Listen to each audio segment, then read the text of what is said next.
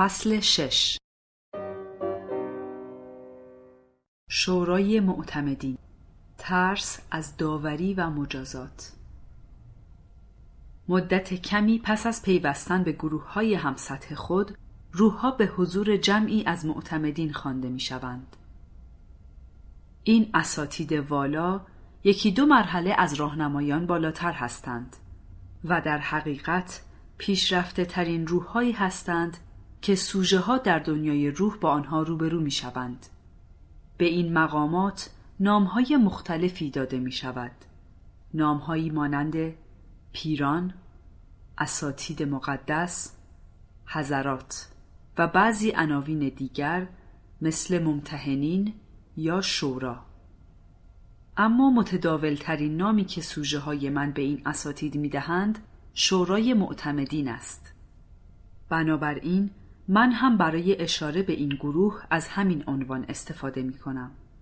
چون شورای معتمدین در دنیای روح صلاحیت دار هستند و به کار روح ها رسیدگی می کنند در سخنرانی هایم از موجوداتی حرف می‌زنم که ردای قضاوت به تن دارند و از روح ها درباره عملکرد زندگی های قبلشان سوال می کنند. بعضی از حضار در جلسه به این اشارات اعتراض می کنند. مثلا در شهر تورنتو یکی از حضار نتوانست خودداری کند و با صدای بلند خطاب به شرکت کنندگان در جلسه گفت می‌دانستم. دادگاه قضاوت رسیدگی بازجویی. نمی‌دانم این وحشت و کراهت و ناباوری در ذهن خیلی ها از کجا ریشه می‌گیرد. تشکیلات مذهبی و دادگاه های حقوقی و نظامی برای رعایت اخلاقیات و عدالت قوانینی را اعمال می کنند که بر رفتار میلیون ها نفر تأثیر می گذارند. از دورانهای گذشته و حتی از زمانی که مردم به صورت قبیله زندگی می کردند، مفهوم مجازات و فرهنگ قصاص در مورد کسانی که به حقوق دیگران تجاوز می کنند وجود داشته است. معیارهای رفتاری و رعایت اخلاقیات به خصوص توسط ادیان رایج در تمام دوران تاریخ تأثیر مثبتی داشته است. همواره ترس از مکافات الهی سبب شده است عامه مردم از رفتار ناپسند دور باشند. با این حال در نظر من ایجاد وحشت در مورد سرنوشت پس از مرگ روحهای خطاکار در زندگی مردم دنیا تأثیر نامطلوبی دارد. عمر ادیان رسمی رایج از پنج هزار سال بیشتر نیست. حال آنکه انسان شناسان معتقدند که در هزاره های قبل از رواج ادیان رسمی مردم به وجود روح در تمام موجودات زنده اعم از انسان و حیوان و نبات و جماد اعتقاد داشتند. روحهای خوب یا روحهای بد. با این توضیح سنت های قبایل چندان هم از احکام ادیان رایج دور نبودند. بسیاری از خدایان باستان انتقامجو و نابخشنده بودند و بعضی دیگر مهربان و یاری دهنده. بشر همواره نسبت به نیروهای خارج از اختیارش ناخشنود بوده است. خاصه قدیسینی که پس از مرگ هم حاکم بر سرنوشت او بودند. از آنجا که تنازع بقا انگیزه زندگی ماست، تعجب آور نیست اگر انسانها مرگ را خطر قایی تلقی کنند. در طول تاریخ بشر همواره این تصور وجود داشته است که خطاهای انسان در زندگی بازجویی، مجازات و رنج پس از مرگ به دنبال خواهند داشت. بسیاری از فرهنگهای جهان از همین اعتقاد در جهت اهداف خود سود بردهاند. به مردم تلقین می‌شد که تمام روحها اعم از خوب یا بد پس از مرگ از تنگه تاریک و خطرناکی عبور می کنند و بازجویی و مجازات می شوند. در جهان غرب برزخ به محلی بین بهشت و جهنم اطلاق می شود که روحها در آن گرفتار می شوند. در دهه های اخیر بعض کلیساها برداشت نوینتری از مفهوم برزخ ارائه می دهند و آن را محلی معرفی می کنند که روحها در آن به سر می‌برند تا گناهان و نقاط ضعفشان تطهیر شود و بتوانند وارد بهشت شوند. در فلسفه شرقی به خصوص در بین اعتقادات فرقه های هند و بودایی ماهایاما هم مفهوم زندان روحها در سطوح پایین جهان هستی وجود داشته است. فرقه های مزبور در حال دگرگونی این مفهوم هستند. به همین دلیل است که من موافق ارائه ساختار جهان هستی به شکل دایره های متحد المرکز که روحها پس از مرگ جسم در قسمتی از آن قرار می گیرند نیستم. در قدیم از این تصاویر استفاده می کردند تا نشان دهند برزخ سلول های مختلفی دارد و در هر طبقه قاضی ها و دادگاه های مربوطه اعمال قدرت می کنند. در واقع جویندگانی که در سنت های عرفانی مشرق زمین به دنبال حقیقت می گردند دچار همان خرافاتی می شوند که در مکاتب فکری غربی هم وجود دارند. هرچند به جسم آمدن روح از مدتها پیش در مشرق زمین رواج داشته اما بازگشت به جسم موجود پستتر پذیرفته نبوده است. در سفرهایی که به هندوستان داشتم فهمیدم که از مفهوم بازگشت به جسم موجود پستتر برای ترساندن مردم و کنترل رفتارهای اجتماعی آنها استفاده می شده است. طبق این اعتقاد گناهان مختلفی وجود دارند که شخص در صورت ارتکاب به آنها پس از مرگ به جسم موجود پست تری خواهد آمد. اما من در تمام تحقیقاتم هرگز به شواهدی بر نخوردم که این نظریه را تایید کند. سوژه های من می‌گویند روح انسان پس از مرگ و ترک کره زمین با روحهای موجودات غیر انسانی در دنیای روح تماس ندارد. از نظر من ترس از بازگشت به جسم پستتر از مفهوم عدالت بر اساس کارما سرچشمه می‌گیرد. البته من به مواردی برخورده ام که روحی به دلیل اعمال زندگی قبلش در جسم انسانی پستتر به زندگی بعد بیاید. اما هرگز سوژه‌ای نداشتم که در زندگی قبلش موجود دیگری بوده باشد. این بخشی از طرح خلقت است.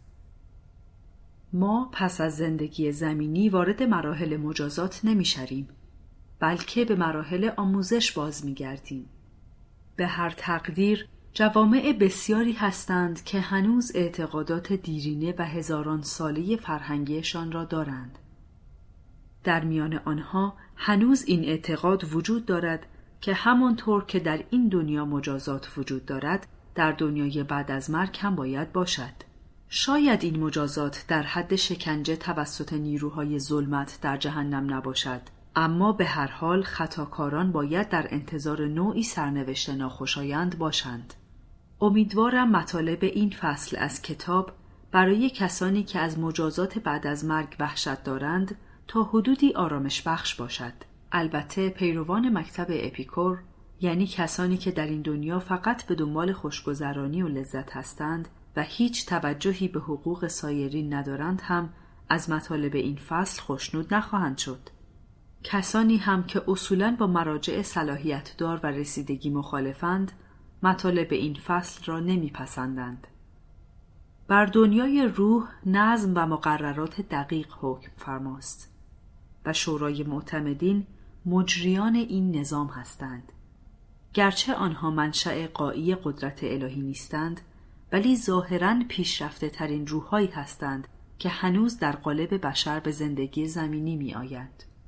این موجودات خردمند کاملا با نقطه ضعف‌های بشری آشنایی دارند و به همین دلیل با محبت و روحیه آموزش با ما برخورد می کنند و به ما فرصتهای دیگری در زندگیهای بعد می دهند.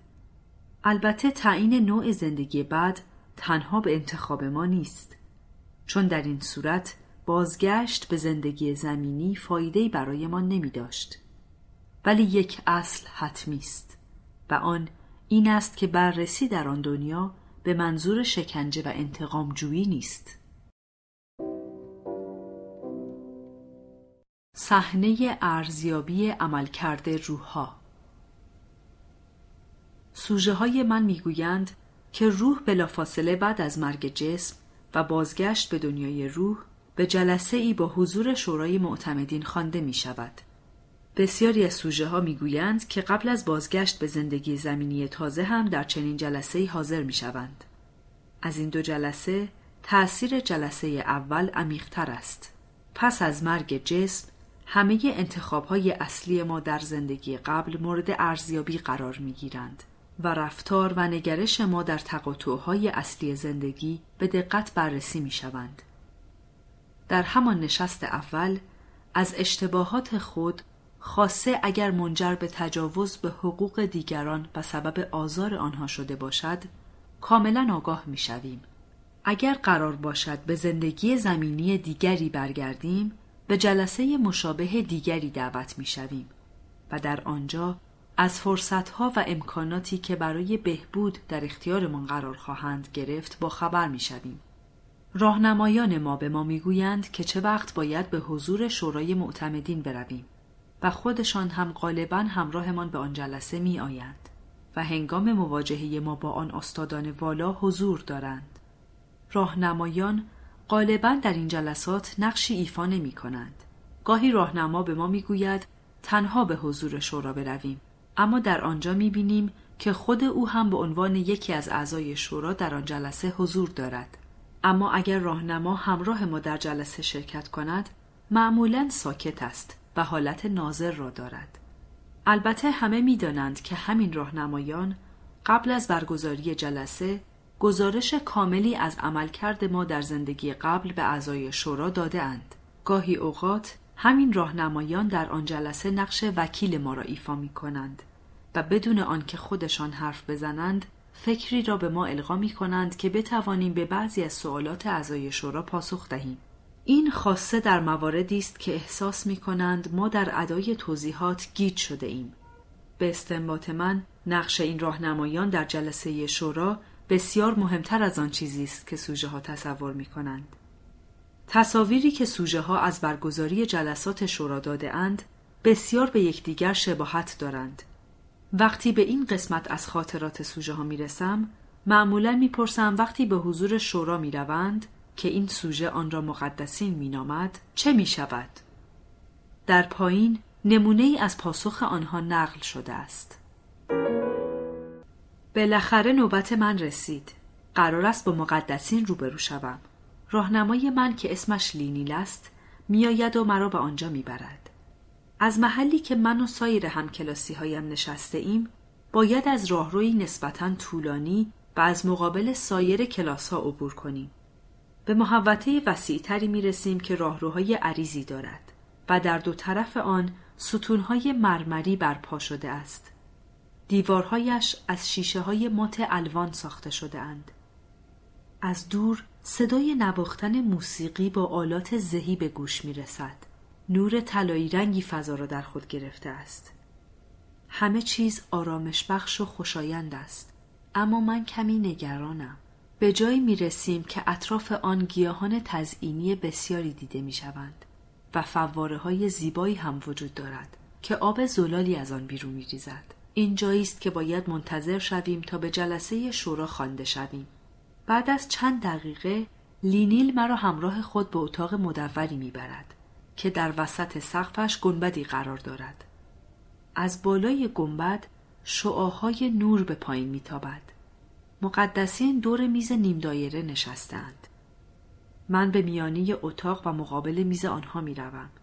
لینیل در سمت چپ و پشت سر من ایستاده است. اولین باری که یکی از سوژه ها درباره شورای معتمدین صحبت کرد برایم این سوال مطرح شد که چه لزومی دارد شورا را با این صحنه های آراسته و رسمی مجسم کنند اگر اعضای شورا تا این حد مهربان و بیالایش هستند چرا جلسه به صورتی خودمانی و غیر رسمی در ذهن آنها جای نمی‌گیرد گرچه روحای جوانتر یعنی نپخته تر می‌گویند که این صحنه برای بازجویی و رسیدگی کاملا مناسب است. روحهای پخته تر معتقدند برای وجود چنین صحنه ای در زیر یک گنبد مرتفع دلیل خاصی وجود دارد. این سبک معماری امکان می دهد که حضوری برتر از بالای گنبد انرژی خود را بر کل مراسم محیط کند. در قسمت دیگری از همین فصل در خصوص اثر پرقدرت این حضور توضیح بیشتری خواهم داد. اکثریت قریب اتفاق سوژه ها تالار برگزاری جلسات شورای معتمدین را مشابه شکل هشت تجسم می کنند. این تالار بیشباهت به اماکن مقدس روی زمین نیست. به قول یکی از سوژه ها این مرکز محبت آسمانی الهام بخش معماری معابد، مساجد، کنیسه ها و کلیساهای موجود در زمین است. همانطور که در شکل شماره هشت دیده می شود، میز مرکزی دال معمولا بلند و هلالی شکل است و امکان می دهد تعداد زیادی عضو شورای معتمدین پشتش بنشینند. بعضی از سوژه ها می گویند که این میز روی سکوی قرار دارد و سطح تالار بالاتر است. من به این نتیجه رسیدم که لازم است روحها چنین ذهنیتی از جلسه داشته باشند تا این جلسه مهم را رسمی و محترم بدانند. در صحبت با یکی از سوژه ها ملاحظه خواهید کرد که چرا لازم است روحها شورا را مرجعی صلاحیت دار و معتبر تلقی کنند. سوژه هایی که بعد از مفارقت جسم به دنیای روح برمیگردند به راحتی حاضر نمی شوند جزئیات مربوط به مذاکرات شورای معتمدین را بازگو کنند. آنها باید به هیپنوتیزم کنندهشان اعتماد داشته باشند و مطمئن باشند که او با مفهوم شورای معتمدین آشنایی دارد. این اعتماد حتی در حالت ناخودآگاه در آنها ذهنیتی به وجود می آورد که احساس می کنند اجازه دارند در مورد خاطرات مقدس و معنویشان حرف بزنند. به همین دلیل است که تحقیق من در مورد خاطرات افراد از دنیای روح سالها طول کشید. درست مثل این است که باید صدها قطعه کوچک را در جای درست قرار می دادم تا تصویر کامل به دست آید. اطلاعات پراکنده و متعدد از دنیای روح منجر به برداشتهایی از نظام آن عالم شد که دست یافتن به آن جز با تلاش و پیگیری و حوصله و شنیدن سرگذشت های فراوان امکان پذیر نبود. از جمله موضوع قرار داشتن میز اعضای شورا در سطحی بالاتر از سایرین که منجر به برداشت های کلیتر و مهمتری شد. مثالی دیگر نشان می دهد که محل ایستادن راهنمای هر روح هم گویای اصل مهمتری است که به آن اشاره خواهم کرد. همانطور که در شکل هشت دیده می شود، محل استقرار راهنما جیم در طرف چپ سوژه است. مدتها تلاش کردم تا بفهمم چرا همیشه راهنما در سمت چپ و کمی عقبتر از سوژه قرار می گیرد. اگر روح دو راهنما داشته باشد معمولا آن که از لحاظ معنوی در سطح پایینتری قرار دارد اول به تالار وارد می شود و در سمت راست می ایستد. اما اگر فقط راهنمای ارشد حضور داشته باشد همیشه در سمت چپ سوژه قرار می گیرد. هر وقت علتش را می پرسیدم جوابهای مبهمی از قبیل خب این رسم است یا اینطور خودمانی تر است و امکان برقراری رابطه ذهنی آسانتر می شود می شنیدم. وقتی در دراز مدت جواب قاطعی نشنیدم از تکرار این پرسش منصرف شدم. بالاخره یک روز سوژه را هیپنوتیزم کردم که شناخت بیشتری داشت و پخته تر بود. او درباره رویدادهای داخل جلسه شورا توضیحات دقیق تری به من داد. آن روز پرسش قدیمی خودم را در مورد محل استقرار راهنمایان پرسیدم و او چنین جواب داد.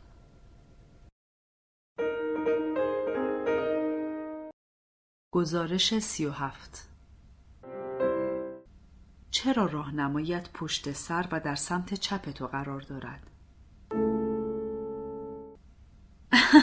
مگر نمیتانی در اغلب انسانها قسمت راست سر به اندازه قسمت چپ اهمیت ندارد. این چه ربطی به محل استقرار در جلسه دارد؟ سمت چپ، سمت راست، عدم هماهنگی آیا منظورت این است که میان نیمکره راست و چپ مغز انسان عدم تعادل وجود دارد؟ بله، مشکل من و بسیاری از روحهایی که به تازگی از زندگی زمینی برگشته اند این است که قسمت چپ مغز ما در دریافت و نگهداری انرژی ضعیف است. البته این مشکل بعد از مدتی برطرف می شود. مگر در حضور شورا هنوز جسم زمینیت را احساس می کنی؟ آیا هنوز احساس مادی جسم قبلت را داری؟ و آیا نقایص آن جسم بر وضعیت تو در حالت روح تاثیر دارد؟ بله درست است می‌خواستم همین را به شما بگویم در اولین جلسه شورا هنوز آخرین جسم خود را احساس می کنیم. به نظر می رسد که فقط چند ساعت از مرگمان گذشته است. مدتی طول می کشد تا احساس قلزت و سفتی جسم را از دست بدهیم و راحت شویم. این یکی از دلایلی است که در جلسه دوم شورا نیازی به حضور جروم ندارم. راهنمای این سوژه. چرا؟ تا زمان جلسه دوم می توانیم از طریق تلپاتی به راحتی با یکدیگر ارتباط برقرار کنیم. خواهش می کنم توضیح بده جروم با ایستادن در سمت چپ چه کمکی می تواند به تو بکند. در اغلب افراد بشر سمت چپ متراکمتر از سمت راست است. جروم به من کمک می کند بتوانم انرژی را که از جانب اعضای شورا به من می رسد در خود نگه دارم و افکارم از سمت چپ خارج نشوند. منظورت این است که مقداری از انرژی از سوراخ‌های قربیل ذهنی در می رود؟ بله. گاهی فکر می کنم همینطور است. به خصوص از طرف چپ. وجود راهنما در سمت چپ باعث می شود افکار در حال فرار به او برخورد کنند و او دوباره آنها را به من منتقل کند. همین مکانیزم سبب درک بهتر من از رویدادهای جلسه می شود. آیا او از جریان فکری خودش هم به نفع تو استفاده می کند؟ بله البته او برای آنکه مطالب را درک کنم و در ذهن نگه دارم از هیچ کمکی دریغ نمی کند. سوژه های دیگر هم همین مکانیزم جلوگیری از تفرقه فکر را که سوژه شماره 37 به آن اشاره کرد نقل کردند. در دفعات اولی که روح به جسم می آید باید عملکرد نیمکره های چپ و راست مغز در بدن انسان را یاد بگیرد. شنیده ام این فرایند در افراد به اشکال مختلف صورت می گیرد. یعنی مغز هر کس فرایند تجزیه و تحلیل اطلاعات، ابتکار و یادگیری زبان را به نحو خاصی انجام می دهد. شاید به همین دلیل است که روحهای پخته تر و آگاهتر در مراحل اولیه تشکیل جنین در رحم مادر به او میپیوندند. روانکاوانی که می‌خواهند از طریق برگرداندن فرد به زندگی های قبل بیماریش را ریشه یابی کنند گاه ناچار می‌شوند اثرات جسم قبل را که سبب اختلال در جسم فعلی شده است بررسی کنند معمولا این افراد وقتی به ما مراجعه می کنند که سایر درمانهای مرسوم کمکی به بهبود حالشان نکرده باشد. مثلا بعضی ها هنوز از حادثه‌ای که در زندگی قبل موجب مرگشان شده است رنج می‌برند. بخشی از کار ما این است که مشکلات مربوط به زندگی های گذشته ای را که باعث اختلال در زندگی فعلی فرد می شود برطرف کنیم. در فصل چهار توضیح داده شد که چطور آثار جسم حتی در دنیای روح بر روحها اثر می‌گذارد. اما باید اقرار کنم که قبل از گزارش سوژه 37 نمی‌دانستم که اختلالات جسم بر درک مطالب شورای معتمدین تأثیر دارد. البته می‌دانستم که در این جلسات اعضای شورا با طول موجهای بسیار بالا یا بسیار پایین با یکدیگر ارتباط برقرار می کنند و روحهای عادی و متوسط قادر به دریافت تماسهای ذهنی میان اعضای شورا نیستند. بنابراین می توان نتیجه گرفت که یکی دیگر از دلایل حضور راهنما در این جلسات انتقال مطالب به ما به نحو قابل فهم است. گاهی از یک روش غیر متداول ولی مؤثر در مورد تبادل اطلاعات شورای معتمدین استفاده می کنم. وقتی سوژه را به زمان حضور در مقابل شورا برمیگردانم از او می‌خواهم از معتمدین حاضر در جلسه بپرسد که آیا آنها راهنمای مرا می‌شناسند یا خیر در این نوع موارد غالبا جواب مثبت است و آنها می‌گویند که در دنیای روح همه استادان معنوی با یکدیگر آشنا هستند. سپس می‌پرسم چرا سوژه ها فکر می کنند راهنمای آنها همدست راهنمای من شده و آنها را برای درمان به مطب من فرستاده است؟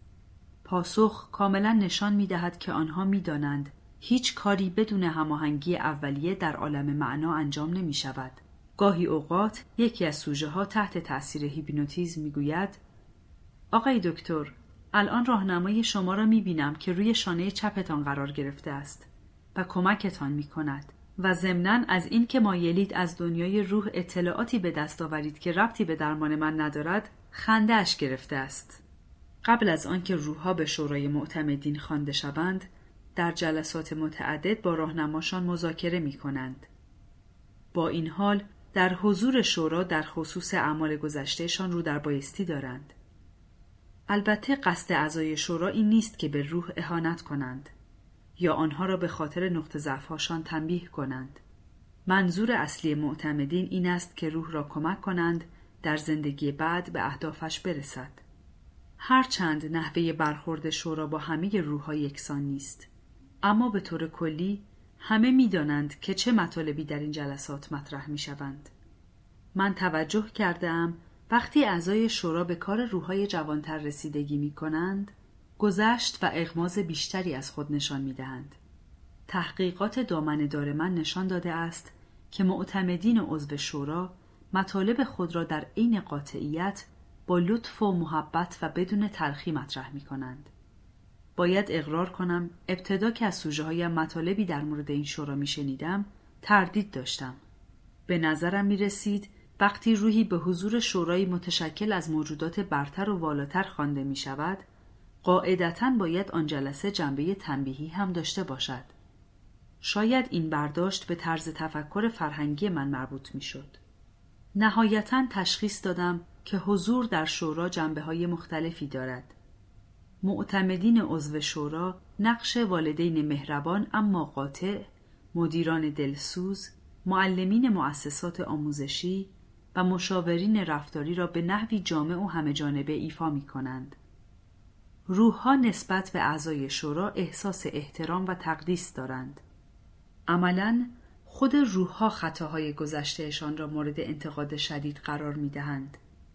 به علاوه فهمیدم روحهای همترازی که با هم در یک کلاس و گروه قرار دارند همتاهای خود را بیشتر از سایرین انتقاد می کنند.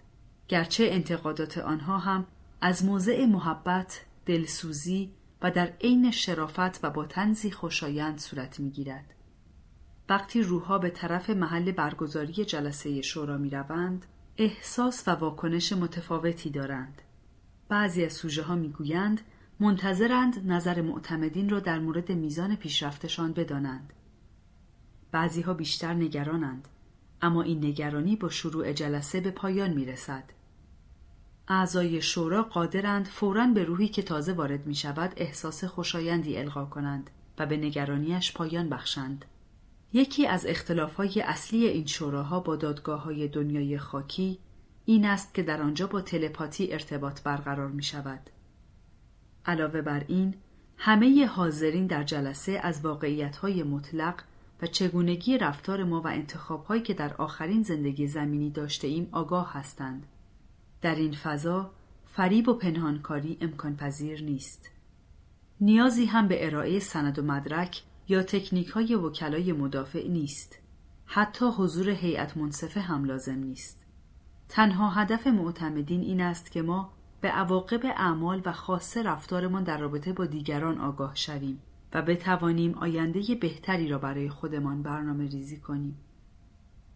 معتمدین نظر ما را درباره تصمیم های مهم آخرین زندگیمان می‌پرسند و می‌خواهند بدانند چه تغییری در رفتارمان داده ایم. اعمال نیک و مطلوبمان تشویق می شوند و رفتارهای مخربمان با سراحت به ما گوشزد می شوند بدون آنکه ما را شماتت یا تحقیر کنند. حتی اگر اشتباهی را مکررا مرتکب شده باشیم دلسرد نمی شوند و با ما با تحمل بسیار زیاد برخورد می کنند. در واقع این خود ما هستیم که به زشتی اعمال گذشتهمان پی می‌بریم و احساس پشیمانی می کنیم. در حقیقت تصور می کنم اگر بردباری اعضای شورا نبود بسیاری از روحها چنان از آیندهشان معیوس می شدند که حتی حاضر نمی شدند برای جبران گذشته و دستیابی به پیشرفت لازم به زندگی بعد بیایند. ظاهرا روحها را وادار به بازگشت به زمین نمی کنند و آنها مختارند از ادامه راه منصرف شوند.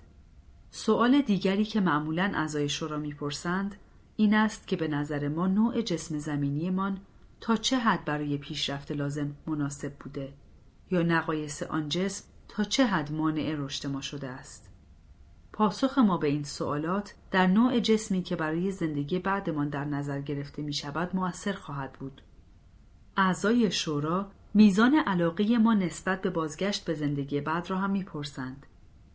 بسیاری از سوژه ها احساس می کنند تا پیش از حضورشان در این جلسه اعضای شورا در مورد زندگی بعد او تصمیم نهایی را نگرفتند. در این جلسات هیچ چیز از پیش و به صورت کلیشه‌ای تعیین نمی شود. نیات ما در زندگی از مهمترین نکاتی هستند که معتمدین شورا به آن توجه خاصی دارند. این عاقلان پیش از حضور ما در جلسه همه چیز را در مورد ما می دانند. اما ضمن مذاکرات کیفیت رابطه میان ذهن روح و مغز جسم ما را به دقت ارزیابی می کنند. اعضای شورا حتی از پرونده همه زندگی های قبل ما هم مطلعند. این اطلاعات شامل کف نفس هایی که در زندگی های زمینی داشته ایم هم می شود. در توجیه اعمال ناپسند بحانه های از قبیل تعلقات، تصورات یا حتی غریزه به هیچ وجه پذیرفته نیست. اینطور نیست که روحها هرگز در حضور اعضای شورا اعتراض نکنند اما این بهانه ها هم اشتباهات ما را در زندگی زمینی ما توجیه نمی کند. یکی دیگر از موارد رسیدگی شورا این است که تا چه حد توانسته ایم در زندگی قبل اخلاقیات را درونن مراعات کنیم و نظام ارزش ها و چگونگی رفتارمان تا چه حد بر اساس شرافت و درستی بوده است. آنها می‌خواهند بدانند آیا در میان خواسته های جسم غرق بودیم یا توانستیم ورای آنها سر بلند کنیم و بدرخشیم؟ شورا می‌خواهد بداند که آیا روح توانسته است به عنوان یک شریک یا مغز جسم هماهنگی ایجاد کند و انسانیت خود را بروز دهد یا خیر؟ معتمدین از نحوه استفاده ما از قدرت‌های بالقوه ما می‌پرسند. می‌خواهند بدانند آیا روی سایرین تأثیر مثبت داشته ایم یا به قصد تحمیل خودمان باعث تباهی آنها شده ایم؟ آیا تحت تأثیر اعمال ناپسند بقیه قرار گرفتیم و خودمان اقدامی نکردیم یا از خود مایه گذاشتیم و سایرین را تحت تأثیر قرار دادیم؟ برای اعضای شورا مهم نیست که ما در راه پیشرفتمان چند بار با مانع روبرو شده و حتی زمین خورده ایم. مهم آن است که آیا هر بار کوشش کرده ایم و شهامتش را داشته ایم که دوباره سر پا بیستیم و به حرکت ادامه دهیم یا نه؟ قیافه ظاهری و ترکیب اعضای شورا به اعضای شورا غیر از معتمدین پیران هم گفته می شود. شاید این عنوان مناسبی باشد چون موجودات برتر عضو شورا معمولا به صورت افراد مسن در ذهن سوژه ها تجسم می‌یابند. سوژه ها غالبا آنها را با موهای سفید یا سر بیمو و گاهی هم با ریش به یاد میآورند. وقتی از سوژه ها در مورد جنسیت اعضای شورا سوال می کنم، تقریبا در تمام موارد پاسخ یکیست. اکثریت قریب به اتفاق سوژه ها اعضای شورا را به صورت مردانی سالخورده در نظر می آورند. تصور می کنم این ذهنیت ناشی از عوامل فرهنگی است که درایت و خرد معمولا با سن بالا و با مردان همراه است. این ذهنیت قطعا به این دلیل است که در طول تاریخ همواره مردان مقامات بالا را در انحصار خود گرفته بودند. دو عامل در به وجود آوردن این تصویر مؤثر است. یکی این که تصویری که شورا به سوژه ها القا می کند به نحوی است که بر ذهنیت آنها و میراسی که از زندگی زمینی با خود آورده اند تأثیر بگذارد. دوم اینکه خاطراتی که سوژه ها تحت تأثیر هیپنوتیزم به یاد میآورند معمولا مخلوطی از ذهنیت آنها در زندگی زمینی و موجودیت آنها به صورت روح در دنیای روح است. گرچه سوژه ها در حضور شورا و هنگام توصیف تجربیاتشان و تکرار صحنه ها در حالت روح هستند اما ارتباطشان با من از طریق جسم فعلیشان است که اثرات فرهنگی و سنتی زندگی فعلی را هم همراه دارد. وقتی در دنیای روح برای دوستان همسطحمان صحنه هایی از تجربیات زندگی قبل را توصیف می کنیم، هنوز چهره های مشخص و جسمانی افراد را به خاطر داریم. البته این امر بستگی دارد به حالت ما در زمان بازگو کردن خاطرات و وضعیت سایر روحهایی که با آنها همگروه شده اما مدت زیادی آنها را ندیده ایم. من یقین دارم هیپنوتیزم کنندگان آینده وقتی سوژه ها را به خاطرات قبلشان برمیگردانند و همین کاری را می کنند که من در حال حاضر می کنم از سوژه ها خواهند شنید که تعداد اعضای مذکر و معنس شورا تقریبا مساوی است. همچنین قابل ذکر است که وقتی از سوژه‌ای درباره شورا سوال می کنم ممکن است خاطرات زندگی های قبل در چندین قرن گذشته را به یاد آورد.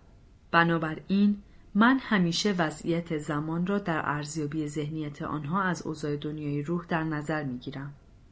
همانطور که ذکر شد علا رقم این که فرهنگ مرد سالاری در ذهنیت اغلب سوژه ها رخنه دارد اما روحهای پیشرفته تر و پخته تر و حتی درصد بالایی از روحهای متوسط اعضای شورا را به صورت خونسا تصور می کنند یا اصلا به جنسیت آنها توجهی ندارند. به نظر این روحها معتمدین شورا گاهی خصوصیات زنانه از خود بروز می دهند و گاهی خصوصیات مردانه. گاهی هم در آن واحد هر دو ویژگی را به ذهن سوژه ها تجسم می دهند. در هر حال چون اغلب سوژه ها اسامی افراد شورا را نمی‌دانند یا نمی‌خواهند به من بگویند آنان را او یا ایشان خطاب می کنند و بنابراین موضوع جنسیت اصلا مطرح نمی شود. اما جالب این است که به نظر سوژه ها نیمی از راهنمایان مذکر و نیمی معنس هستند. خواننده با دقت در شکل هشت ملاحظه خواهد کرد که میز اعضای شورا دال در قسمت عقب تالار مدور قرار دارد. سوژه‌ای که به حضور آنها می رود به درست در مرکز اتاق می ایستد. اغلب سوژه ها می گویند که به جهت رعایت احترام همیشه در مقابل شورا می ایستند. اما تصور من این است که آنها انتخاب دیگری ندارند. ندرتا به روحهای پخته تری برخوردم که هنگام ورود به آن تالار در منتها علیه میز اعضای شورا می نشینند. اما این از موارد استثنایی است و در مورد روحهای متوسط یا ابتدایی یعنی نپخته صدق نمی کند.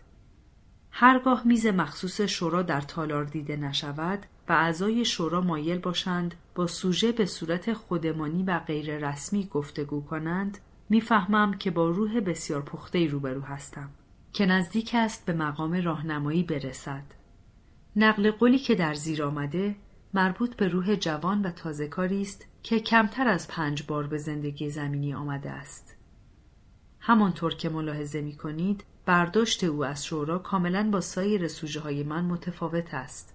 وی گوید ما چهار نفر هستیم که معمولا با هم بازی می کنیم. به خصوص وقتی میناری که معلممان است در کلاس نباشد.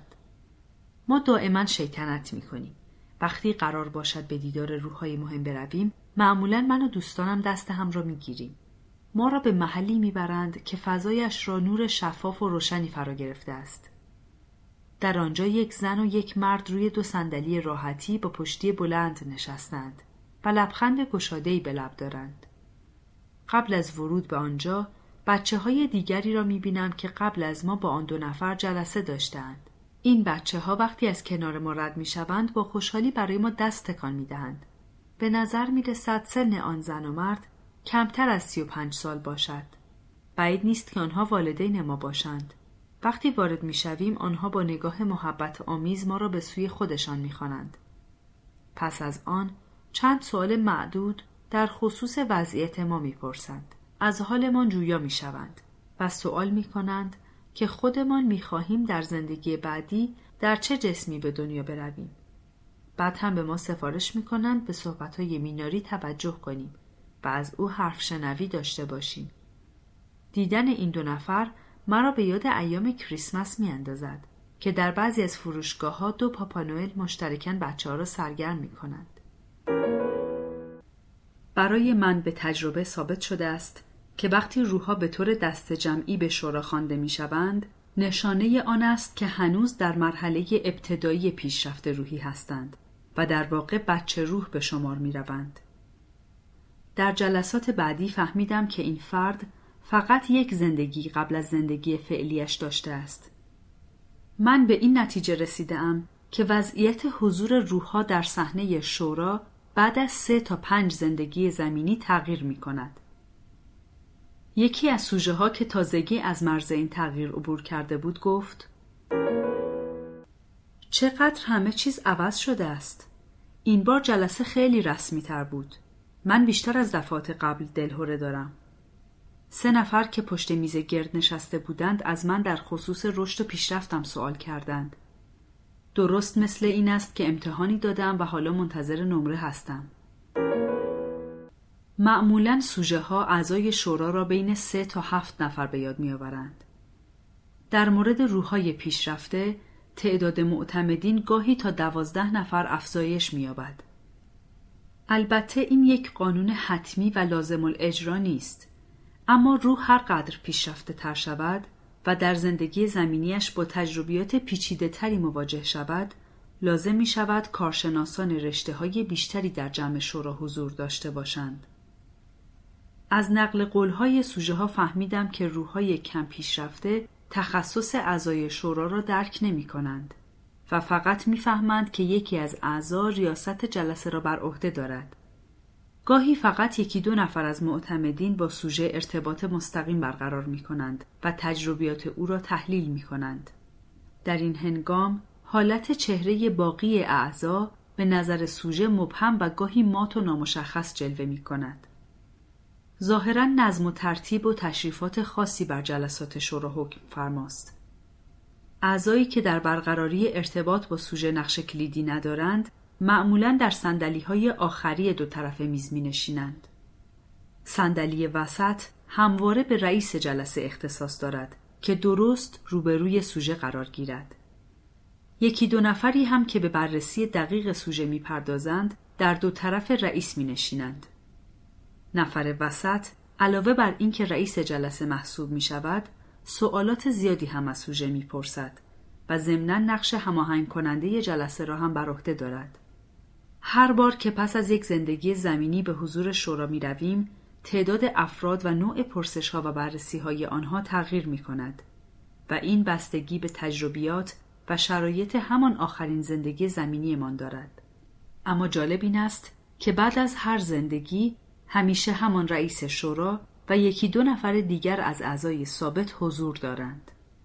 ظاهرا چون هر بار همین افراد در شورا حضور داشته اند از سوابق ما بهتر آگاهی دارند.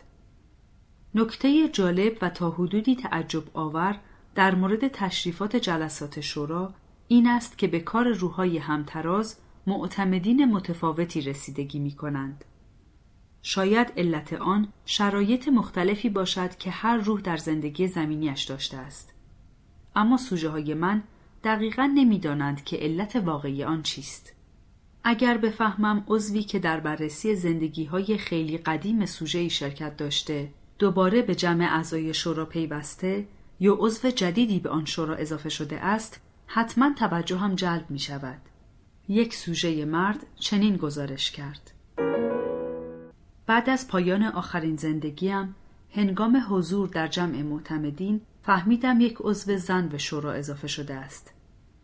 البته او به هیچ وجه نامهربان نبود اما ظاهرا به خاطر بیاعتنایی و رفتاری که در آخرین زندگیم با زنها داشتم با لحن انتقاد آمیزی با من حرف می‌زد مثل اینکه می‌خواست برنامه‌ای برایم تنظیم کند که در زندگی بعد رابطه بهتری با زنها پیدا کنم و آنها را اینقدر از زندگیم دور نگه ندارم لابد این امر مانعی در پیشرفت من به وجود آورده است به نظر می رسد در بعضی موارد کارشناسان خاصی به جلسه شورا دعوت می شوند تا با نظرات تخصصیشان ما را راهنمایی کنند تا دیگر در چاله های قبلی نیفتیم و نقاط ضعفمان را ادامه ندهیم. سوژه‌ای که در مقابل شورایی متشکل از سه عضو حاضر شده بود برداشت خود را چنین گزارش کرد. فقط رئیس جلسه که در وسط نشسته با من صحبت می کند. از عضوی که در سمت چپم قرار دارد گرما و انرژی محبت آمیزی به طرفم ساطع می شود و از طرف عضو سمت راستم آرامش و بردباری به من می رسد. حتما دلیلش این است که موضوع اصلی جلسه بررسی چگونگی مبارزه من با خشم و خشونت نسبت به دیگران است. سوژه دیگری که زن است وضعیت جلسه شورا را چنین توصیف می کند. در جلساتی که پس از زندگی های زمینی با شورا داشته ام ابتدا تعداد اعضا از سه نفر به چهار نفر افزایش یافت. دوباره سه نفر شد و این بار هم چهار نفر است. من فهمیدم که عضو چهارم که گاهی اضافه می شود رنگ نقره‌ای روشنی از خود ساطع می کند. حالان که دیگران به رنگ بنفش هستند. من پیش خودم این عضو را مشاور اعتماد به نفس داشتن نامگذاری کردم. بدون استثنا هر بار که او به شورا می پیوندد می‌دانم که خطابه مفصلی در مورد عدم اعتماد به نفس خودم خواهم شنید. او همیشه می‌گوید من روح تازه کاری هستم و می ترسم برای احقاق حقم با دیگران با قاطعیت برخورد کنم. من به او می گویم که در زندگی های زمینی از همه چیز می ترسم و او با مهربانی به من گوشزد می کند که حتما در این زمینه به اندازه کافی کوشش نکردم. توضیح می دهم که از مقابله و مجادله با دیگران واهمه دارم و اجتناب می کنم. او پاسخ می دهد که هرگز چیزی بر عهدهت نمی‌گذارند که توانایی انجامش را نداشته باشی باید کوشش کنی تا موفق شوی این سوژه درخواست کرده بود در این زندگی زمینی قد کوتاه و معمولی به او داده شود. حال آنکه می توانست بخواهد جسم بسیار متناسب و زیبایی به او بدهند. این زن امیدوار بود این بار مشاور اعتماد به نفس داشتن از او راضی باشد. چون هم توانسته است با اندام ریز و معمولی زندگی کند و هم در کودکی توانسته است تحقیرها و زخم زبانهای والدینش را تحمل کند. از او پرسیدم مهمترین پیامی که این عضو شورا در طول چند صد سال گذشته به او منتقل کرده است چیست؟ پاسخ داد در هر زندگی هر چه کسب کنی تا آخر زمان برایت باقی میماند. راهنماها فقط نحوه انتخاب ها و تعیین اولویت های ما را در آخرین زندگی زمینی مورد بررسی قرار می دهند. ولی اعضای شورای معتمدین رفتارهای ما در همه زندگی های قبلمان را از دیدگاه وسیعتری ارزیابی می کنند. سوالات شورا فقط مربوط به آخرین زندگی ما نیست. سوال و جوابها و رهنمودها با توجه به عملکرد ما در کل دوران موجودیتمان است. و پیشرفت کلی و رشدمان را در تمام زندگی های قبل در نظر می گیرد. برای شورای معتمدین مهم است که از تمام امکانات بالقوهمان برای رشد و پیشرفت استفاده کرده باشیم. من فهمیده ام که اعضای شورا طوری انتخاب شده اند که تجربیاتی مشابه با نحوه نگرش ما در تقاطعهای حساس زندگی داشته باشند و به این ترتیب به ما کمک کنند. گاهی احساس می کنم یکی از اعضای شورا با سوژه ام همدردی می کند. به نظر می رسد که آنها زمانی خودشان هم با نقاط ضعفی مشابه وضعیت فعلی سوژه مواجه بودند. علا رقم آنچه در بالا ذکر شد باید اقرار کنم که اکثر سوژه های تحت هیپنوتیزم با اعضای شورای معتمدین احساس نزدیکی نمی کنند. البته برای آنها احترام و قداست قائلند ولی آن احساس نزدیکی بدون رو در بایستی را که با راهنماها دارند با اعضای شورا ندارند از این نظر تجربه سوژه بعدی استثنایی است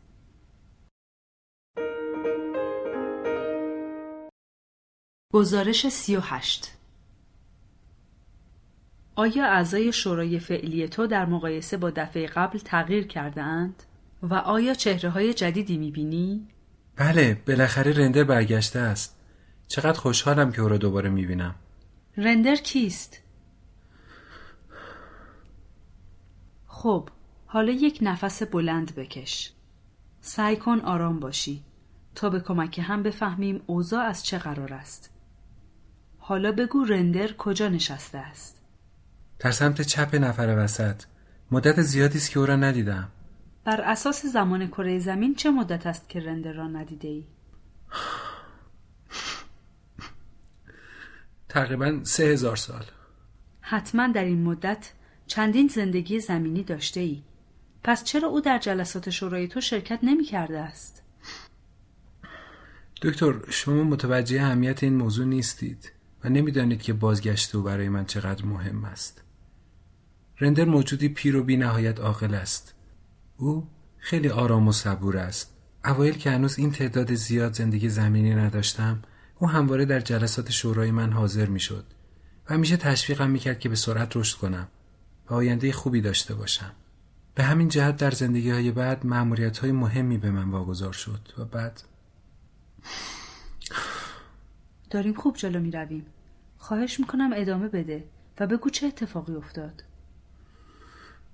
به انحراف افتادم و دوچار همان دامی شدم که خیلی از ما گرفتارش می شویم. از خودم زیادی مطمئن شدم و به توانایی هایم بالیدم و اعمال قدرت و برتری بر دیگران برایم خوشایند شد. مهم نبود در چه جسمی زندگی کنم. زندگی پس از زندگی گرفتار خودخواهی و خودمحوری شدم رندر در این مورد به من اختار کرد و از من خواست مراقب باشم. من به او قول دادم که طبق نظرش رفتار کنم ولی به وعدم وفادار نماندم. همین امر سبب شد که چندین زندگیم به هدر رفت و هیچ پیشرفتی نکردم. علاوه بر آن دانش و قدرت قبلم هم تباه شده از دست رفت. ظاهرا موفق شده ای جهت حرکتت را عوض کنی. اگر غیر از این بود که رندر دوباره در جلسه شورا شرکت نمی کرد. در 500 سال گذشته بسیار کوشش کردم در این زمینه پیشرفت کنم. همواره در صدد خدمت به دیگران باشم و نسبت به همه مشفق و مهربان باشم. و حالا به نظر می رسد تلاشم نتیجه داده است. رندر بازگشته. سوژه دوباره به هیجان می آید و نمی تواند به صحبت ادامه دهد. بعد از یک وقفه طولانی که ضمن آن توانستم دوباره سوژه را به حالت عادی درآورم حالا که بعد از این همه مدت دوباره رندر را دیدی اولین حرفی که به تو زد چه بود؟ به من لبخند زد و گفت خوشحالم که دوباره با تو کار می‌کنم فقط همین را گفت؟ به حرف دیگری نیاز نبود من قدرت ذهن والای او را حس می‌کنم و می‌دانم که دوباره به آینده من امیدوار شده است. تو به او چه گفتی؟ فقط قول دادم که دیگر لغزش نکنم و پس نروم. طبق اظهار این سوژه رنگی که از رندر ساطع می‌شد بنفش شبرنگ بود. لباسی که راهنمایان و اعضای شورا به تن می کنند شباهت زیادی به ردا دارد. روحهایی که در حضور آنها حاضر می شوند نیازی به پوشش ندارند. همانطور که در دنیای روح برای اقامت به ساختمان نیازی نیست وجود معتمدین انرژی خالص است و معمولا از آنها طیفهای مختلف رنگ بنفش ساطع می شود. ولی رداهای آنها رنگهای مختلفی دارد. گمان می کنم تجسم اعضای شورا با ردا به دلیل تصور محترمانه است که سوژه ها از آنها دارند و ناشی از ذهنیت زمینیشان است که معمولا قضات دادگاه و اساتید دانشگاه ردا به تن می کنند.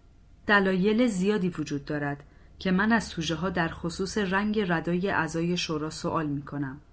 همانطور که قبلا گفته شد، ذهنیت اعتبار و اهمیت ردای قضاوت را روحها از زندگی زمینی با خود می آورند. اوایلی که در خصوص رنگ رده ها اطلاعات جمع می کردم، تصورم این بود که رنگ ردا بستگی به اعتبار و احترامی دارد که هر روح نسبت به معتمدین احساس می کند. در آغاز آشنایی با مفهوم دنیای روح برداشت درستی از روش تفویض اختیار در آنجا نداشتم. بعدها فهمیدم که نوع لباس این موجودات، نحوه نشستن آنها در پشت میز شورا و نقشی که هر یک از آنها در بررسی دارند، الزاما مربوط به سلسله مراتب خاصی نیست. سوژه ها می‌گویند که بیشتر اعضای شورا رداهای سفید یا بنفش می پوشند. از آنجا که سفید و بنفش در دو قطب مختلف طیف رنگ ها قرار دارند استفاده انحصاری از این دو رنگ کمی تعجب آور است اما همانطور که در اظهارات سوژه گزارش 31 ملاحظه شد روحهای مبتدی انرژی را از رنگ سفید دریافت می کنند. انتقال افکار موجودات برتر به آنها هم از طریق همین رنگ صورت می گیرد. انرژی سفید روحای جوان نشان می دهد که فرایند تصفیه و نوسازی در آنها در جریان است. در مورد روحای پخته تر هم نور سفید نشان دهنده خلوص و روشنی است. دلیل این که سوژه ها اعضای شورا و راهنمایان را در آستانه دنیای روح با ردای سفید تجسم می کنند این است که رنگ سفید نماد انتقال شناخت و خرد است. ردای سفید و همچنین انرژی سفید رنگی که از موجودات برتر ساطع می شود معرف نظم و ترتیب فکری و میزان شناخت و خرد آنهاست و ضمناً با انرژی کلی کائنات هماهنگی دارد. بنفش هم معرف خرد و درک است. اگر اعضای شورا ردای بنفش یا آبی پررنگ داشته باشند به دلیل داشتن سوابق طولانی قادرند با دلسوزی به امور روحای جوانتر رسیدگی کنند. بر اساس ذهنیت سوژه ها معتمدینی که با این رنگ ها به نظر می آیند کیفیت کمالی یافتگان را دارند. گرچه اعضای شورا هرگز ردای سیاه یعنی رنگ ردای قضات دادگاه های زمین به تن ندارند. گاهی بعضی از سوژه ها معتمدین شورای خود را قاضی می نامند. ولی این در ابتدای برخورد آنها با شوراست. وقتی وارد تالار می شوند و جو محبت آمیز آنجا را احساس می کنند دیگر ذهنیت دادگاه ندارند. گاهی هم سوژه ها به دلیل ذهنیتی که از مراسم و اماکن مذهبی کره زمین دارند معتمدین شورا را با کلاه سیاهی که به رداشان متصل است یا کلاه کوچکی در وسط سر مجسم می کنند. چنین ذهنیت هایی ریشه در تاریخ ما دارد.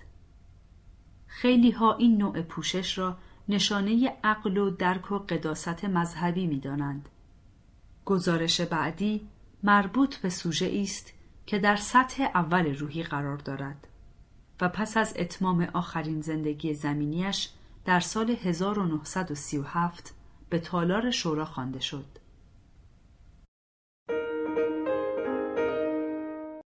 گزارش 39 اعضای شورای معتمدین تو چند نفرند؟ شش نفر پشت میز نشستند و من آنها را واقعا عاقل و با تدبیر می‌دانم. توضیح بده هر یک چه پوششی دارند و نظرت درباره آنچه می‌بینی چیست؟ نفر وسط ردای بنفش به تن دارد و ردای بقیه ترکیبی از سفید و بنفش است. فقط زنی که در منتهای علیه سمت راست قرار دارد ردایش سفید مایل به زرد است. او بیشتر از سایرین با من در تماس است. نظرت راجع به این رنگ ها چیست؟ از نظر من بستگی به کیفیت آخرین زندگی من دارد. زن سفید پوش شورا می‌خواهد به من کمک کند همه چیز را واضحتر ببینم و درک کنم. یکی دیگر از اعضا که ردای او هم به نظرم زرد است برایم حمایت میفرستد ولی دلیلش را هنوز نمی‌فهمم. به خاطر میآورم وقتی پس از دو زندگی قبل به جلسه شورا آمدم به جای این روح کسی بود که ردای سرخ به تن داشت. در آن زندگی زمینی فلج بودم و تازه به خانهام در دنیای روح بازگشته بودم. در آن زمان یعنی بعد از دو زندگی قبلت وقتی او را دیدی چه احساسی به تو دست داد؟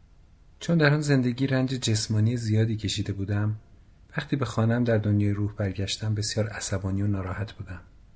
تصور می کنم به همین دلیل این عضو شورا با ردای عنابی در جلسه مربوط به من شرکت کرد به یاد میآورم که یکی دیگر از اعضا هم ردای سبز به تن داشت ولی حالا او را نمی بینم. چرا سبز؟ اعضای سبز پوش متخصص شفابخشی هستند چه جسمی و چه ذهنی آیا این رنگ ها را معمولا به تن معتمدین می بینی؟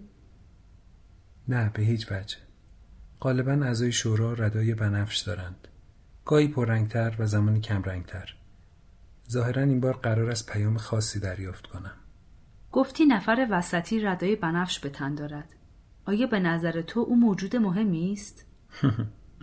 دکتر جان همه اینها موجودات مهمی هستند منظورم این است که آیا این روح به نظر تو از سایرین معتبرتر است؟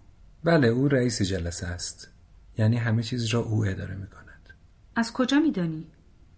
چون دیدم که بقیه همه چیز را نهایتا به او واگذار می کنند ظاهرا همه نظراتشان را به او می گویند و او در آخر مطالب را جمع بندی می کند و حرف آخر را می زند. آیا اسم او را می دانی؟ خیر به هیچ وجه. ما در اینجا سطوح اجتماعی متفاوتی داریم و هر یک از ما با روحهای همسط خودمان معاشرت می کنیم. این روح در سطح ما نیست و ما با او معاشر نیستیم. در آغاز جلسه چه اتفاقی افتاد؟ ابتدا رئیس شورا خطاب به من گفت خوش آمدی. از اینکه دوباره تو را در مقابل خودمان می‌بینیم خوشحالیم. تو در جواب چه گفتی؟ من گفتم متشکرم. ولی با خودم فکر کردم که امیدوارم این جلسه به خوبی برگزار شود. چه افکاری از این رئیس جلسه که می‌گویی همه کار است به تو منتقل شد؟ او می‌خواست من تصور نکنم اعضای شورای برترند و من نمی‌توانم با آنها حرف بزنم. آخر این جلسه اساسا به خاطر من تشکیل شده است. سپس رئیس جلسه از من پرسید به نظر خودت از دفعه قبلی که تو را دیدیم چه پیشرفت هایی کرده ای؟ آیا درس تازه‌ای گرفته ای و به شناخت تازه‌ای رسیده ای که بخوای در مورد با ما صحبت کنی؟ جلسات شورا معمولا همینطور شروع می شود. آنها می‌خواهند که من از تجربیات آخرین زندگیم بگویم. آیا حالا احساس راحتی بیشتری داری؟ بله. حالا بگو جریان جلسه به چه ترتیب ادامه پیدا می کند؟ اول کارهای درستی را که انجام داده بودم مطرح کردیم. در آخرین زندگی هم صاحب یک شرکت موفق بودم و افراد زیادی را استخدام کرده بودم. من می‌خواهم نظر خوبی نسبت به من پیدا کنند. لذا توضیح میدم که به سازمان های خیریه کمک های مالی زیادی کردم. یعنی می‌خواهم کارهای نیک مرا در نظر بگیرند. اما بعد بحث به اشکالات و نقاط ضعفی که در روش اداره شرکت هم داشتم می‌رسد. و یا اینکه نمی‌توانستم از برخورد ناخوشایند با دیگران اجتناب کنم.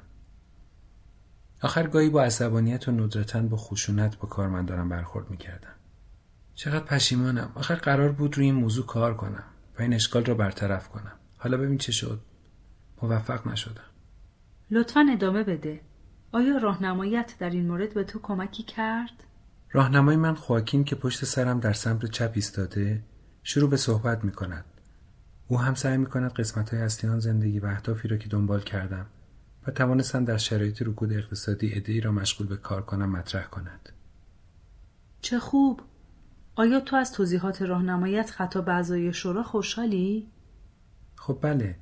او ابتدا اعمالی را که می‌خواستم انجام دهم شهر می‌دهد و بعد درباره آنچه توانستم بکنم توضیح می‌دهد. لحن صحبتش همواره یکسان است. راهنمایم نه از من دفاع می‌کند و نه روی اشتباهاتم سرپوش می‌گذارد و نه کارهای درستم را بیشتر از واقعیت جلوه می‌دهد. وظیفه او فقط این است که واقعیت اعمال رفتار و کوششهای مرا در زندگی زمینی شرح دهد. مگر راهنمایت خواکین وکیل مدافع تو نیست؟ نه به هیچ وجه. نظر ما این نیست.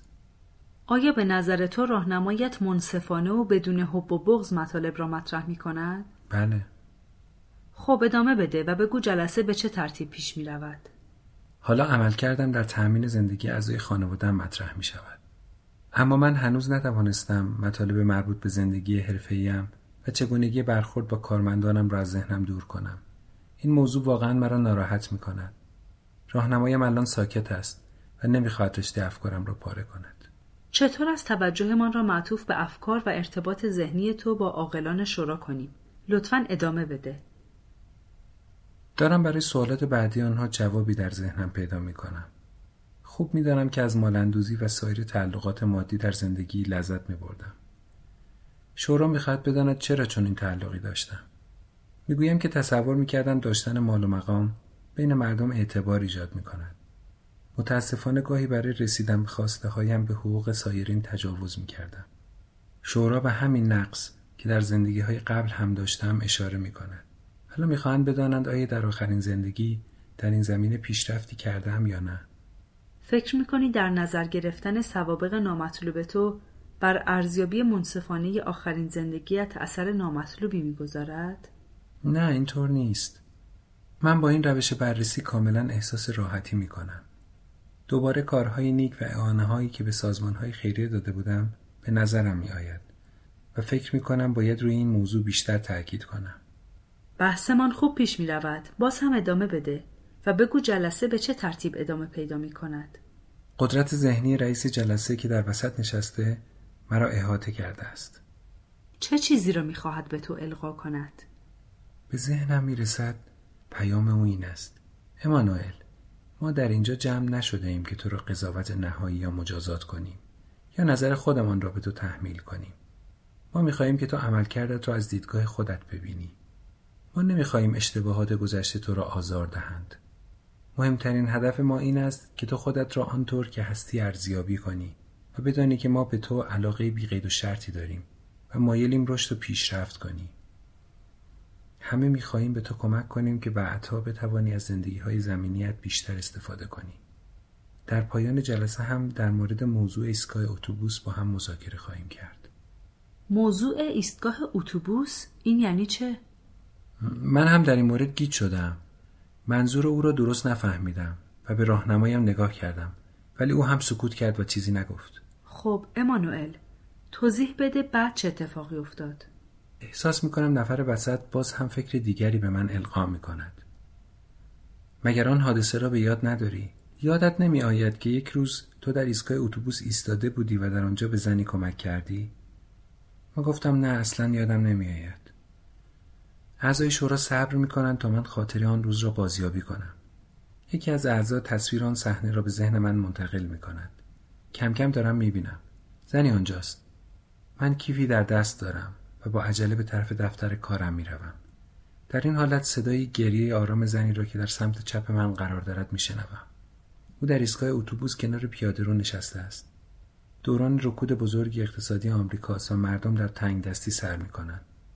من توقف می کنم. بی اختیار و بدون فکر کنار او می نشینم و دستم را دور گردنش می اندازم و دلداریش می دهم. تا آن زمان این کاری نکرده بودم. خدایا چقدر جالب است. آیا چنین چیزهایی به نظر اعضای شورا مهمند؟ من که چند دقیقه بیشتر کنار او ننشستم. چون بلافاصله اتوبوس آمد و او سوار شد و رفت و من هم دیگر هرگز او را ندیدم. حالا در مورد اینکه رئیس جلسه به همین موضوع اشاره کرد چه فکر می‌کنی؟ چقدر جالب است. این همه در عمرم به سازمان های خیریه کمک کردم. ولی آنها فقط روی همین اتفاق و برخورد من با آن زن در ایستگاه اتوبوس تکیه کردند. من حتی پول هم به این زن ندادم. فقط چند دقیقه به درد دلش گوش کردم و با هم حرف زدیم. وقتی همراه این سوژه صحبتهای آن جلسه را بررسی می کردیم من نظر خودم را در مورد حضور زنی که در منتها علیه سمت راست شورا نشسته بود و ردای زرد به تن داشت گفتم به او گفتم که احتمالا عمل نیکش در ارتباط با دلداری دادن به آن زن غریبه در ایستگاه اتوبوس سبب شده که این عضو شورا در جلسه شرکت کند. گاهی روحهای با پیشرفت کمتر قسمتی از جریان جلسه شورا را به خاطر نمی آورند و قادر به تعبیر و تفسیر آن نیستند. چنین روحهایی به دلیل داشتن استراب بیشتر ممکن است بعضی از مطالب مهم را هم نفهمند. با آنکه امانوئل کار واجبی داشته و با عجله به دفترش می‌رفته توقف کرده و زنی را دلداری داده است. گرچه امانوئل چند دقیقه بیشتر با آن زن صحبت نکرده ولی توانسته به او تسلی بدهد و با لحن دلگرم کننده به او بگوید مشکلش حتما حل خواهد شد. امانوئل به آن زن گفته است که زنی قوی و مصمم است و حتما می تواند بر گرفتاریش فائق آید. پیداست که این حرفها نتیجه دادند چون گریه آن زن تمام می شود و وقتی اتوبوس به ایستگاه می رسد بر می خیزد و به امانوئل می گوید که امیدوار شده است بتواند مشکلش را تحمل و حتی حل کند.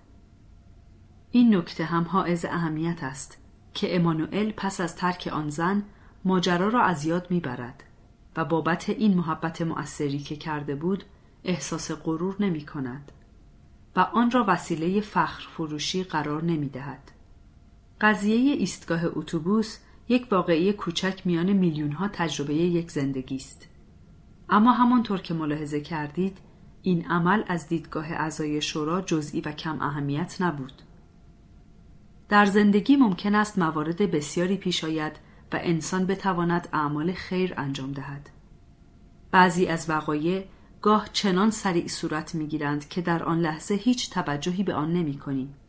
اما در بررسی های دنیای روح هیچ چیز کم اهمیت نیست و هیچ عملی بدون محاسبه و ثبت و ضبط نمی ماند. در مورد خصوصیت رنگ رداهایی که در نظر ما اعضای شورای معتمدین به تن دارند هیچ قانون کلی وجود ندارد مثلا در گزارش 39 دیدیم که ردای سرخ یکی از اعضا به این خاطر بوده که سوژه به دلیل فلج بودن جسم نیاز به دلداری و محبت داشت در قسمت بعد به نمادهای دیگری که از طریق رنگ لباس اعضای شورا به ما القا می شود اشاره خواهم کرد. ردای سرخ یا آویزی با جواهر سرخ در صحنه ها و موارد مختلف معانی متفاوتی دارد و پیام های مختلفی به همراه دارد.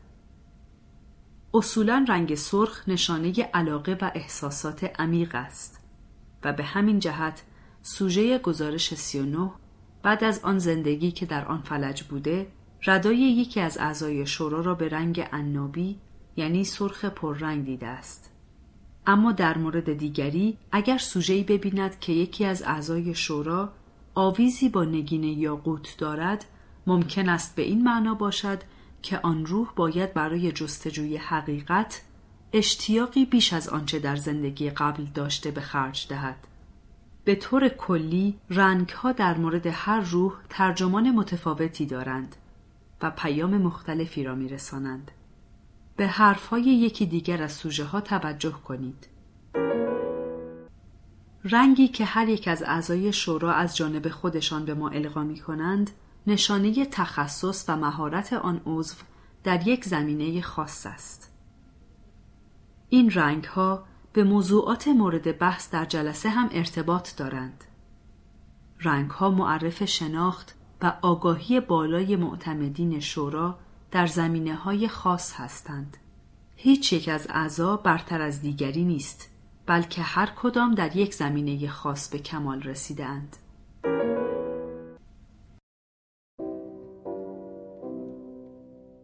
نشانه ها و نمادها انسانها از ابتدای تاریخ بشر تا کنون به دنبال مشاهده و تعبیر صحنه ها و پدیده هایی هستند که در اطراف ما وجود دارند. من هنوز احساسی را که هنگام ورود به دره دردون در کشور فرانسه به من دست داد به یاد دارم. در آنجا قاری وجود داشت که خاطره اصر حجر را در انسان زنده می کرد. این بیشتر به خاطر تصاویر هنری نمادینی بود که روی دیوارها به چشم می خورد. می‌گویند آن تصاویر قدیمی ترین شواهد آگاهی معنوی بشر به شمار می روند. هزاران سال قبل در فرهنگ های بدوی سراسر دنیا انسانها عقایدشان را درباره جادوگری، باروری انسان، شجاعت و مرگ با کندکاری روی سنگ بیان می کردند. در واقع قرن هاست که ما از طریق نشانه ها و نمادها به دنبال پیام ها و الهامات ماورا طبیعه می گردیم.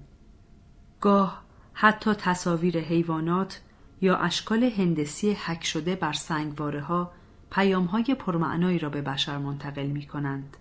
ما برای نشان دادن بصیرت معنوی و پیشرفت فکری از نمادهای مختلفی استفاده می کنیم. خاصه در فرهنگ های باستانی از نمادهای عارفانه برای نشان دادن اشتیاق بشر به پیشرفت روحی استفاده می شده است.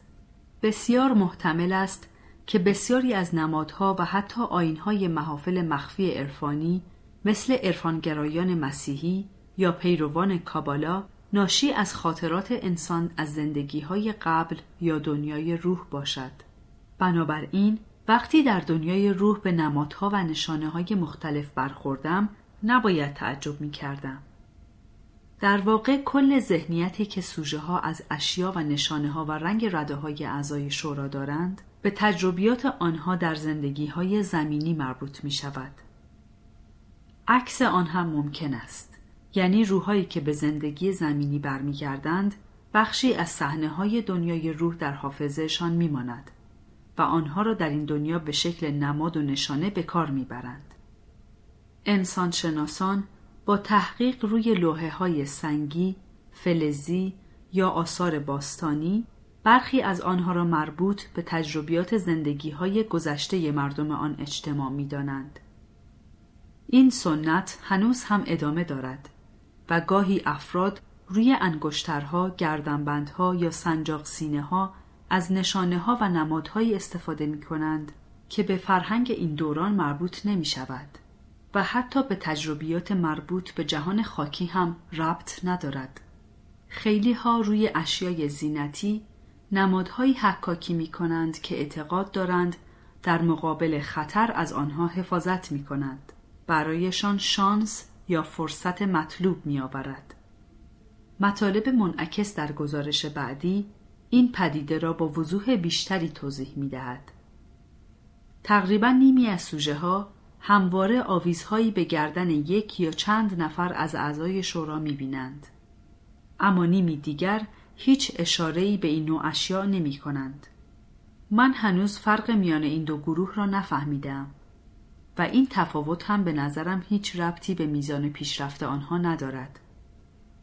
حدود 85 درصد از کسانی که از گردنبند حرف می‌زنند می‌گویند شکلش دایره است. بعضی ها هم آن را به شکل مربع، لوزی، مثلث یا حتی ستاره توصیف می کنند. اما می‌دانم که وجود این اشیای زینتی و همینطور اشکال و تصاویر روی آنها به سوابق و حتی مفاهیم اخلاقی یا معنوی مهم برای سوژه مربوط است. آویزها معمولا با زنجیر و گاهی هم با نخ کلفت یا تناب نازک به گردن آویزانند. جنسشان معمولا از طلا، نقره یا برونز به نظر می رسد. اغلب سوژه ها روی گردنبندی که رئیس جلسه دارد تمرکز می کنند. شاید علت این است که این عضو درست روبروی سوژه قرار دارد.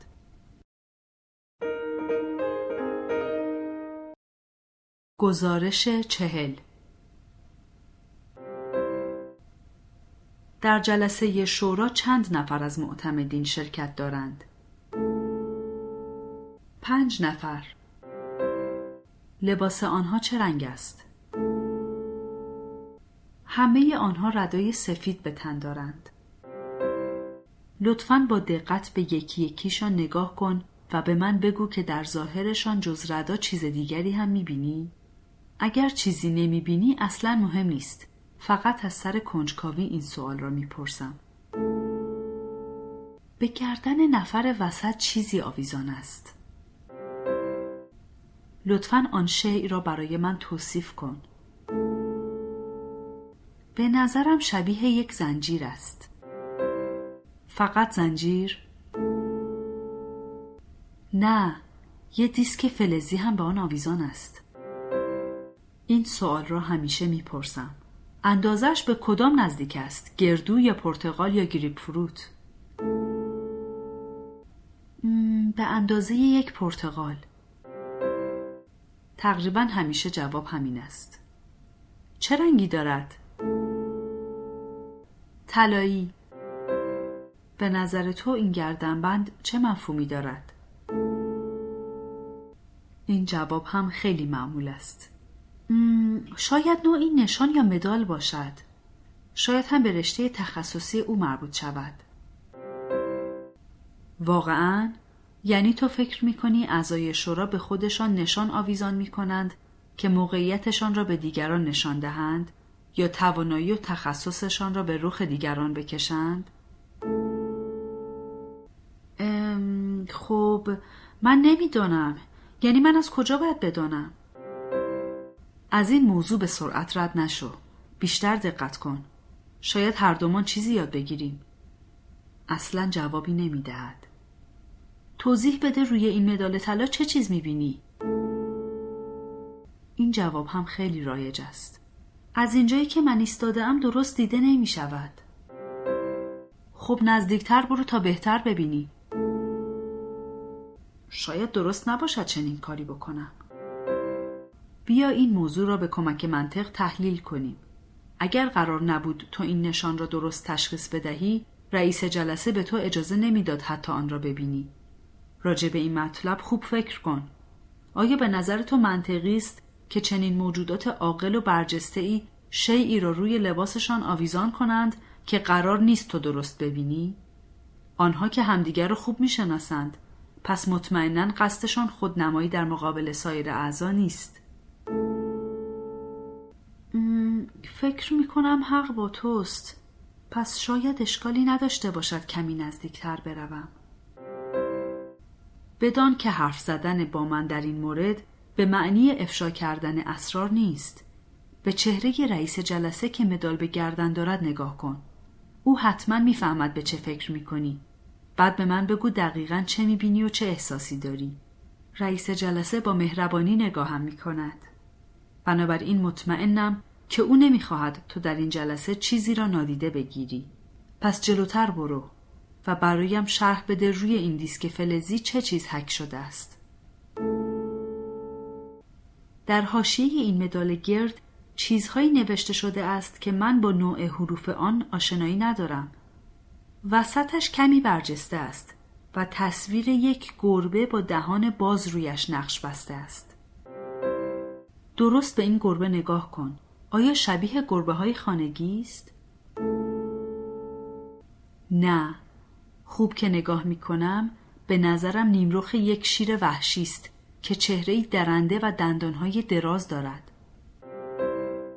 چیز دیگری هم تشخیص می دهی؟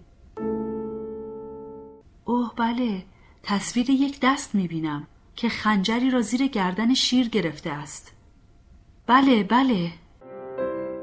آیا حالا فهمیدی موضوع از چه قرار است؟ به گمانم بله. تصور می کنم این مربوط به زندگی است که در آن یک سرخپوست بودم. تو هرگز با من درباره زندگی در قبیله سرخپوستان حرف نزدی. بگو آن زندگی در چه زمان و مکانی بود و چه ارتباطی با تصویر این شیر دارد. این سوژه که نام روحی او ون است توضیح داد که در سال 1740 در جسم یک زن سرخپوست در آمریکای شمالی میزیسته است. روزی همراه دو فرزندش مشغول درآوردن ریشه از زمین بوده است. مردان قبیله هم به شکار رفته بودند. ناگهان یک شیر بزرگ از روی شاخه درختی می پرد و به فرزندان او حمله می کند. ون گفت که در آن لحظه فقط فرصت داشت کارد سنگش را بردارد. بلافاصله شیر به خود او حمله می کند. درست قبل از آن که شیر او را بکشد موفق می شود با کاردش زخم عمیقی به گردن شیر بزند. بعد از مدتی مردان قبیله می رسند و می بینند که او و شیر هر دو کشته شدند اما بچه ها سالمند. از ون پرسیدم به نظر او چرا رئیس شورا گردنبندی با تصویر شیر به خود آویخته است. او جواب داد برای اینکه به من بفهماند که در آن صحنه از خود شجاعت به خرج دادم و باید از همین صفت در زندگی های دیگر هم استفاده کنم. من معمولا بعد از بیداری سوژم از حالت هیپنوتیزم درباره شکل و نقش روی اشیایی مثل گردنبند به صحبت ادامه می دهم. غالبا می خواهم که شکل آن را روی کاغذی بکشند. تصویری که ون از این مدل به خاطر داشت در قسمت الف شکل نه نشان داده شده است. نشان دادن تصویری که یادآور کشتن آن شیر بود پیام مهمی را به ون منتقل کرد. اینکه او می‌تواند شجاع باشد. علت مراجعه این سوژه به من این بود که می ترسید در سی و نه سالگی بمیرد. دلیلش هم این بود که برادرش دو سال پیش از آن در سن سی و نه سالگی در اثر بی احتیاطی در رانندگی کشته شده بود. او تازه سی و نه سالش شده بود و به دلیل استراب زیاد به من مراجعه کرده بود. طی جلساتی که با این سوژه داشتم فهمیدم که بعد از زندگی سرخپوستی در ایالت وایومینگ زندگی می کرده است. در آن زمان شوهرش او و دو فرزندش را رها کرد و رفت. آنها در یک کلبه محقر زندگی می کردند. زمان این زندگی در قرن نوزدهم بود و در یک زمستان سرد شوهرش آنها را تنها گذاشت. شوهر آن زندگی برادر فعلی اوست و آنها را به این دلیل ترک کرد که از مسئولیتهای خانوادگی فراری بود و می‌خواست بدون دردسر زندگی کند. کارمای این دو نفر جوری بود که آن زن و شوهر قرن نوزدهم میبایست در زمان حال به زندگی زمینی بیایند و این بار خواهر و برادر باشند. ون گفت که در آن زندگی بعد از رفتن شوهرش به اندازه کافی برای معاش خود و فرزندانش کوشش نکرده است. دلیلش ترس بوده که باعث می شده است همواره چشم به راه بازگشت شوهرش باشد تا از گرسنگی نمیرند. رئیس شورا تصویر آن شیر را به او نشان داد تا بفهمد در زندگی قرن نوزدهمش نتوانسته با ترس مبارزه کند و هنوز هم آن نقطه ضعف را دارد. خوشحالم از اینکه مشاهده نماد شجاعت در آن جلسه به او انگیزه داد تا مرگ زودرس برادرش را در این زندگی تحمل کند. و از مردن در همان سن وحشت نداشته باشد و بداند که قادر است بر کارمایش تأثیر بگذارد. می‌دانم که تعجب می کنید چرا این موجودات برتر و فناناپذیر که اعضای شورا هستند انرژیشان را از طریق جسم انسانی که ردابتن دارد و اشیای زینتی به خود آویخته است نشان می دهند. من هم اولین بار که از سوژه‌ای درباره گردنبند یا مدال شنیدم تصور می کردم این نشان رسمی و معرف مرتبه آنهاست. اما به تدریج فهمیدم که این اشیا و طرح روی آنها هیچ ربطی به مقام و مرتبه معتمدین ندارد و فقط برای انتقال یک پیام خاص به روحی است که در حضور شوراست. درک مفهوم این اشیا مانند باقی جنبه های دنیای روح به تدریج آیدم شد. در مراحل اولی که درباره این مدال ها و نشان ها از سوژه ها سوال می کردم، جواب های مبهم و نامفهوم می دادند. مثلا یک جواب متداول این بود که من با اعضای شورا فاصله زیادی دارم و نمی توانم درست تشخیص دهم. اما حالا به سوژه هایم می گویم که منطقی به نظر نمی رسد عاقلان تنها به منظور خدارایی چیزی به خود بیاویزند. لذا هرچه می کنند و هر تصویری از خود نشان می دهند به منظور کمک به آنهاست. پس آنها باید دقت کنند. اعضای شورا پس از آنکه به وسیله بعضی از این نمادها و نشانه ها پیام خاصی را به سوژه منتقل کردند دیگر از آن استفاده نمی کنند. اما بعضی صحنه های دیگر هرگز تغییر نمی کنند و همیشه باقی می مانند. وقتی سوژه می‌فهمد که این نشانها و مدالها معرف عضویت اعضای شورا در انجمنهای مخفی نیست و دقیق شدن در آنها برایش مفید است با رقبت بیشتری درباره آنها با من حرف می‌زند این به سوژه ها کمک می کند در حالت ذهنی خاصی قرار بگیرند و بفهمند که در این جلسات نباید منفعل باشند و برایشان بهتر است فعالانه در جریان مبادله پیام ها و گرفتن درس ها شرکت کنند. وقتی بفهمند هرچه در آنجا می‌بینند و میشنوند به اعمال و رفتار خودشان در زندگی های گذشته مربوط است من بهتر می‌توانم در رفع مشکلات این زندگی کمکشان کنم. حرفهای سوژه دیگری که در زیر آمده از این نظر غیر معمول است. او نام سه تن از اعضایی را که گردنبند آویختند می‌داند. نقش روی مدال رئیس جلسه در شکل بی نه نشان داده شده است.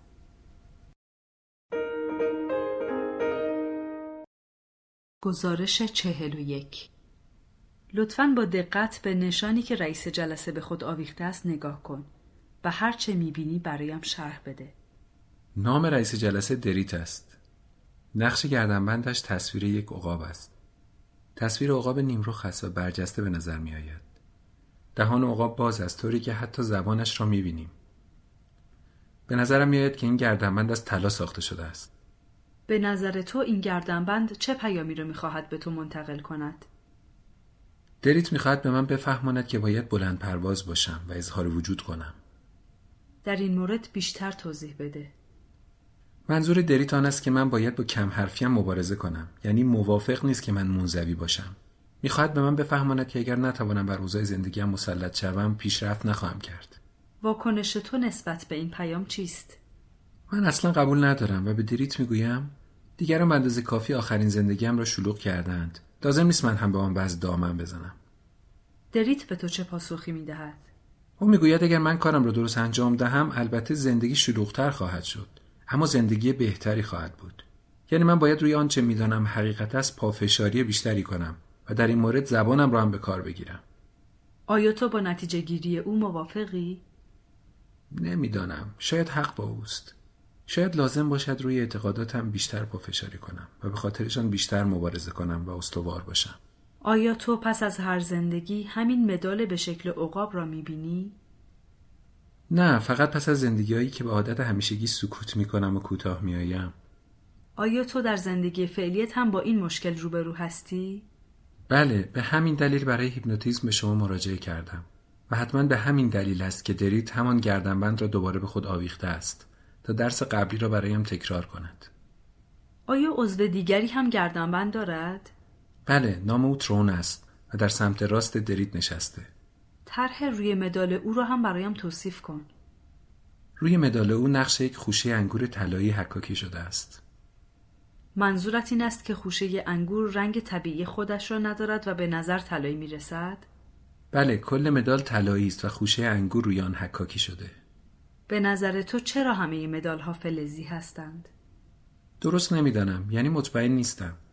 به نظرم چون فلزات با دوام هستند می‌خوان به من بگویند که آن درس را هم همیشه در نظر داشته باشم. به نظر تو چه پیامی در این خوشه انگور نهفته است؟ ترون میوه زندگی به خود آویخته. میوهی که می‌توان آن را خورد و جذب کرد. حتما منظورش این است که ما هم می‌توانیم به تدریج شناخت در خود به وجود آوریم و جذبمان شود. به نظر تو چرا به جای انگور مثلا از سیب استفاده نکرده است؟ خوشه انگور معرف یک عدد میوه تنها نیست بلکه نشان دهنده تعداد زیادی از یک میوه است. یعنی باید تمام جنبه های یک موضوع را در نظر بگیریم. درباره این پیام توضیح بیشتری بده. منظور این است که می توانیم با هر تجربه جنبه ای از یک صفت رفتاری را بیاموزیم و در خود جذب کنیم. آیا عضو دیگری هم مدال یا نشانی به خود آویخته است؟ بله یکی از اعضا زنی به نام شای است. گردنبندی دارد که رویش تصویر یک کلید دیده می شود به گمانم پیام این است که اگر در شناخت را به روی خودمان بگشاییم خواهیم پذیرفت که راه حل همه مشکلات در وجود خودمان است و با یافتن آنها خواهیم توانست گرفتاری ها را حل کنیم. برای سوژه چهل و یک نقش عقاب مهمترین پیام را به همراه داشت. این غیرعادی نیست که روی مدال ها تصویر پرنده حک شده باشد. یکی از سوژه ها گفت که رئیس شورا گردنبندی دارد که رویش تعدادی پر دیده می شود. تعداد این پرها مساوی با تعداد زندگی هایی بود که در ارتفاعات منطقه اسکاتلند زیسته بود. او گفت که در آن زندگی ها مبارزی بوده که بر علیه نفوذ ظالمانه انگلستان می جنگیده و برای آزادی مردم آن منطقه تلاش می کرده است.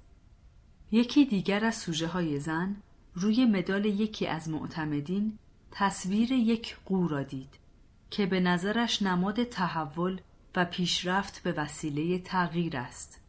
این زن گفت می‌خواهند به من یادآوری کنند که این مخلوق زیبا در ابتدای تولد نمی‌تواند پرواز کند. من هم در زندگی های قبلم ابتدا به این و آن وابسته بودم و از خود حرکتی نشان نمی‌دادم. اما به تدریج و با کوشش توانستم به انسان فعال و مستقلی تبدیل شوم. گاهی هم تصویر یک ماهی روی مدال دیده می شود. یکی از سوژه ها گفت که از نظر او ماهی نماد موجودی است که می تواند بر علیه جریان آب شنا کند و با این حال با محیط زیستش هماهنگ باشد. نمی‌دانم به چه دلیل است که معمولا از تصویر انسان روی مدال ها استفاده نمی شود. اما اگر چنین موردی پیش آید مفهوم نمادین آن برایم بسیار جالب است. برای نشان دادن نحوه بکارگیری پیکر انسان روی گردنبند از خواننده می‌خواهم به شکل جیم نه مراجعه کند. سوژه ای داشتم که زنی بود سی ساله به نام نورین و به این دلیل به من مراجعه کرده بود که دیگر نمی‌خواست زنده باشد.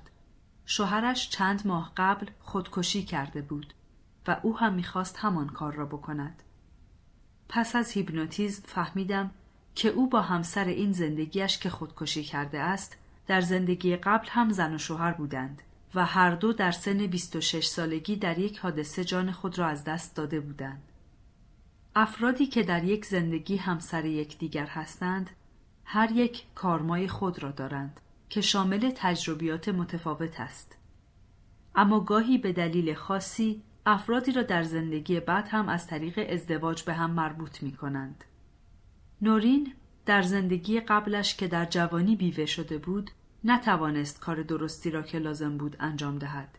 خاصه این که هرگز حاضر نشد با شخص دیگری صمیمی شود و زندگی کند.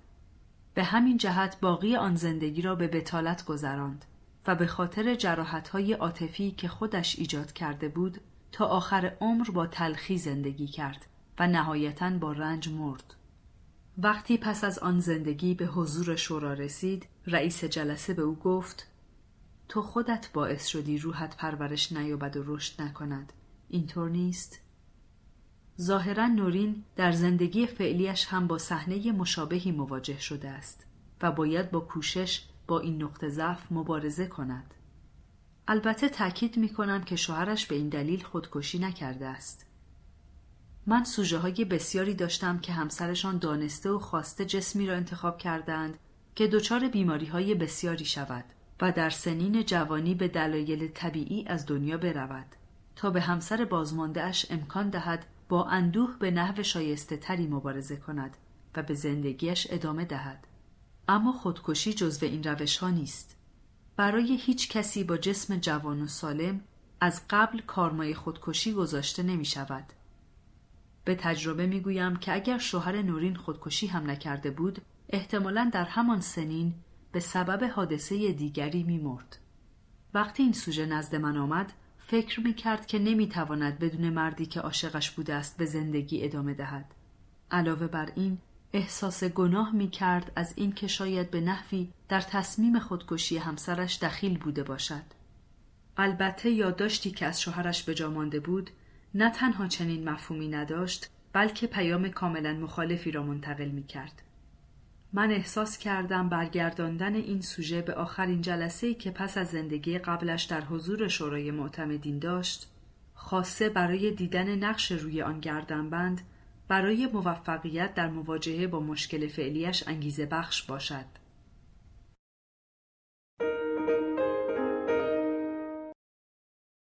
گزارش چهل و دو لطفا نقش روی گردنبند رئیس شورا را با دقت برای من توصیف کن. به نظرم تصویر یک حیوان است. بله، یک آهوست.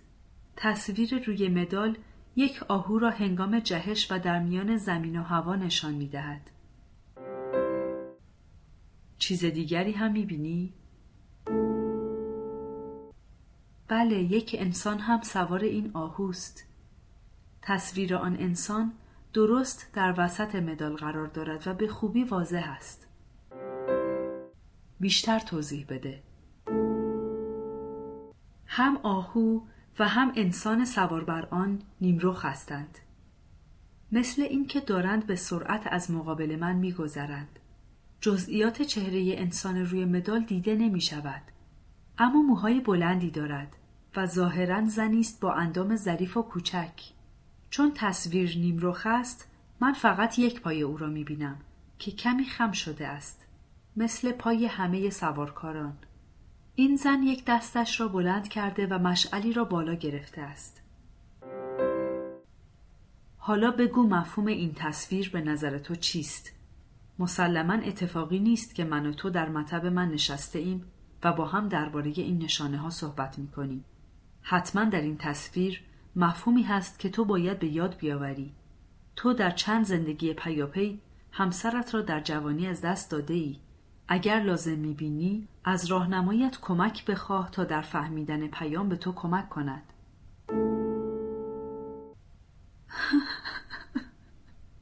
حالا فهمیدم. آن زن من هستم که به سمت شرق و به طرف طلوع آفتاب پیش می رود. حرکت در این جهت به معنای آغاز مرحله جدیدی در زندگی من است.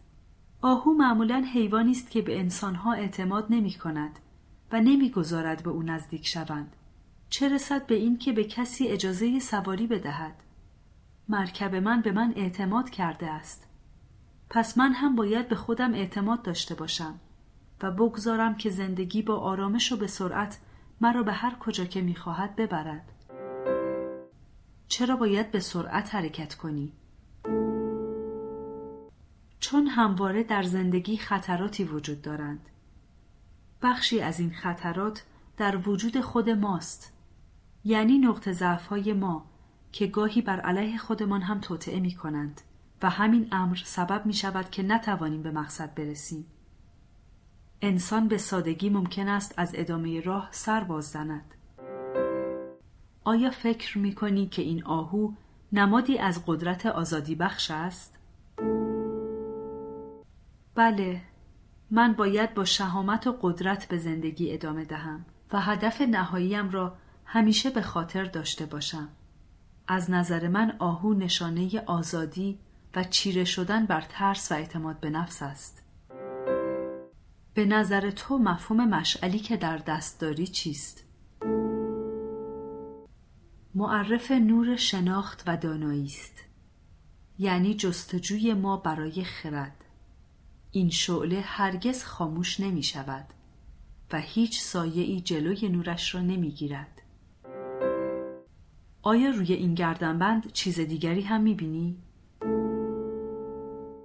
بله بله دور آن چیزهایی با حروف یونانی نوشته شده است اما مهم نیست چون من مفهوم آنها را نمی‌فهمم متاسفانه باید بگویم که هیچ یک از سوژه ها قادر به کشف رمز مطالبی که در حاشیه بیرونی مدال ها حک شده است نیستند. این نوشته های اسرارآمیز هنوز هم برای من کشف نشده هستند و من با یأس و اکراه به این نتیجه رسیدم که این بخش از تصاویر اصلا قرار نیست برای من و سوژه ها قابل درک باشد. علاوه بر این، سوژه ها پس از بیرون آمدن از حالت هیپنوتیزم نمی توانند کل آنچه را که در وضعیت روح و در جلسه شورا برایشان پیش آمده است به یاد بیاورند و در ذهنشان بازسازی کنند. در همه این سالها دیده که سوژه ها حتی در حال هیپنوتیزم هم نمی توانند آنچه را که در دنیای روح برایشان پیش می آید به وضوح و روشنی تعبیر و تفسیر کنند. علتش هم محدودیت های جسمانی است. تحلیل مطالبی که در وضعیت روح برایشان قابل فهم است از عهده مغز بشری ساخته نیست. به همین دلیل است که آنها تحت هیپنوتیزم نمی توانند پیام های مخفی روی اشیایی مثل گردنبند را کشف رمز کنند. گاهی تصور می کنند که آن پیام ها با حروف زبان های بیگانه است یا در آنها از نمادهای ریاضی استفاده شده است که در این زمینه دانش لازم را ندارند. اما امکان دارد که آن پیام ها به زبان خاص روح نوشته شده باشد و با ابزار جسمانی مثل مغز قابل درک نباشد. تصور می کنم این نوع نمادها در کتاب های زندگی و در کتابخانه های دنیای روح هم باشند. مثلا علامت پی که توسط سوژه سی ذکر شد از همین مقوله است. البته کتاب های زندگی خیلی شخصی هستند و در واقع روز شمار وقایع زندگی های مختلف روح هستند که راهنمایان و اعضای شورا آن را بررسی می کنند. اما علائم و حروف حک شده بر حاشیه بیرونی گردنبند اعضای شورا ممکن است هیچ ربطی به آن روح نداشته باشد. من به این نتیجه رسیدم که اگر قرار بود سوژه ها پیام این حروف علائم را دریافت کنند، راهنمایان معنوی کمکشان می کردند. به هر حال این حروف و علائم به هر شکلی که باشند و هر معنایی داشته باشند حتما حکمتی در کار است که روحان نمی توانند آنها را درک کنند.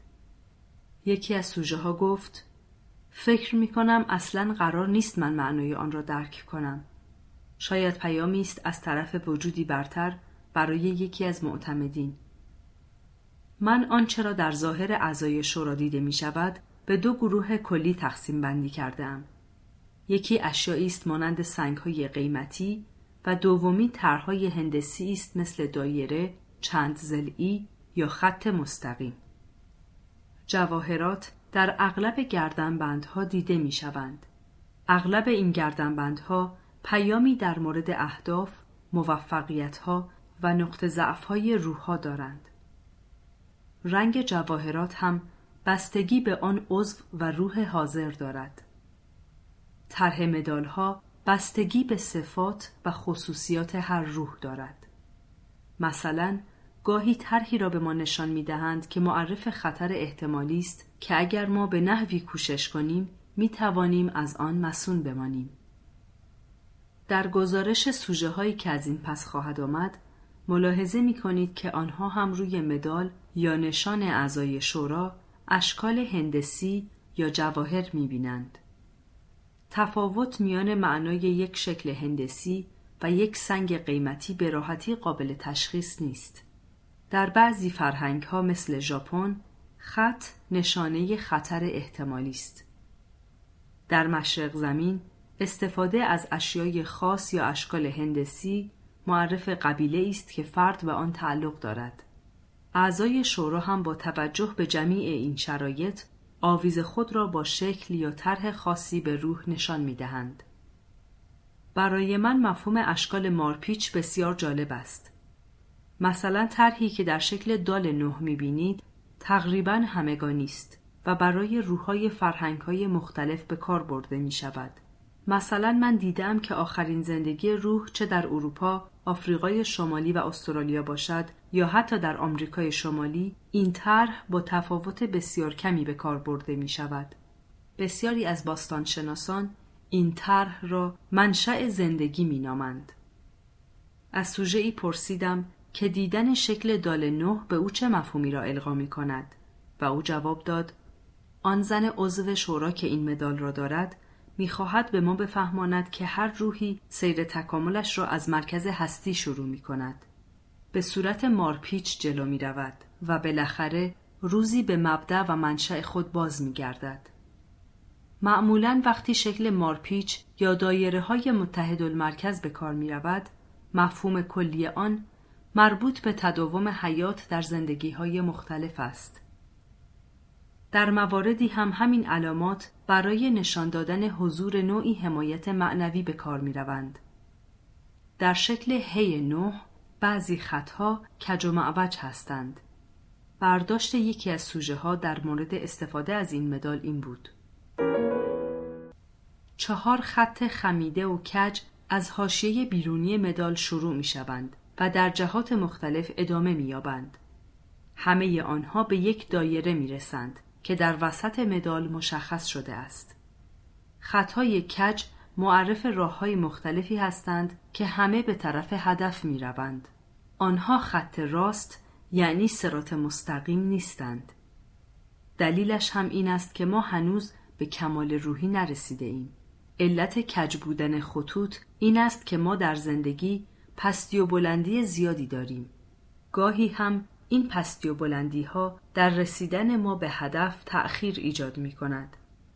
منتها همانطور که این خطوط نشان می دهند نهایتا به همان نقطه در مرکز می رسیم. طبق گزارش سوژه ها گاهی از طرحهایی به شکل صور فلکی مانند ماه و ستاره و خورشید استفاده می شود. بعد از ثبت خاطرات بسیاری از سوژه ها درباره این نشان ها و مقایسه آنها فهمیدم که شکل هلالی ماه بیش از بقیه به کار می رود. شکلهای واو نو و ز نو که در گزارش چهل و چهار مفصلتر مطرح خواهد شد دو برداشت مختلف از نشانه هایی به شکل ماه را که توسط دو سوژه مختلف بیان شده اند نشان می دهند. به نظر من خورشید اشعه طلایی حیات بخش را به ما می رساند. اما هلال ماه معرف توانهای بالقوه ماست. همانطور که در شروع ماه آن را به صورت نیم دایره باریکی می‌بینیم و به تدریج به قرص کامل تبدیل می شود، رشد ما هم به همان ترتیب تدریجی است. من در بین دو زندگی زمینی به بعدهای دیگری مسافرت می کنم. از نظر من اگر هلال ماه طوری نشان داده شود که انحنایش به سمت پایین باشد نشان دهنده آن است که دنیای روح بر همه کرات من جمله کره زمین و حتی بودهای دیگر عالم هستی احاطه و اشراف دارد. گاهی در بالای هلال ماه خطای مقطع رو به بالا کشیده می شوند که نشانه مراحل مختلف پیشرفت هستند و مثل یک لنگر ما را در مسیرمان نگه می دارند. هرچند به ما آزادی عمل هم می دهند. در پایین علامتی شبیه ستاره دیده می شود که نشانه نور تصفیه کننده و هماهنگی در کائنات است. معمولا وقتی سوژه ای مدالی با هلال ماه روی آن به گردن یکی از اعضای شورا می بیند می‌فهمد که روحش طی عمل کرد در زندگی های زمینی قدرت بیشتری یافته است. آنها می‌گویند این هلالی است که می رود تا قرص کامل شود نه آنکه مثل اواخر ماه روز به روز باریکتر شود معمولا ماه را به رنگ نقره‌ای اما حک شده روی یک دیسک طلایی مجسم می کنند. خطهای منحنی مارپیچ، زاویه دار، عمودی یا افقی هر کدام معانی بسیار دارند. مثلا در شکل ز 9 پنج خط کوتاه در بالای مدال دیده می شود. یکی از سوژه ها مدالی را دیده بود که فقط یک دیسک بود و هیچ علامت دیگری روی آن دیده نمی‌شد. او گفت تمام این خطها که از نقاط مختلف دیسک شروع می شوند و همگی به طرف مرکز پیش می روند به من نشان می دهند که اعضای شورا از هر جهت و در همه زمینه ها مرا حمایت می کنند. محال است بتوانم همه این نشانه ها را توضیح دهم زیرا هر یک از سوژه ها برداشت خاص خود را دارند. بر اساس گفته های یکی از سوژه ها توضیحاتی را در خصوص شکل هی جیمی نه به اطلاع شما میرسانم. این مدال از ترکیب اشکال مختلف هندسی و همچنین یک سنگ قیمتی درست شده است. گزارش زیر مربوط به زنی است که اسم روحی او آنز است و بیماری خاصی دارد که باعث کاهش قدرت عضلات او شده است.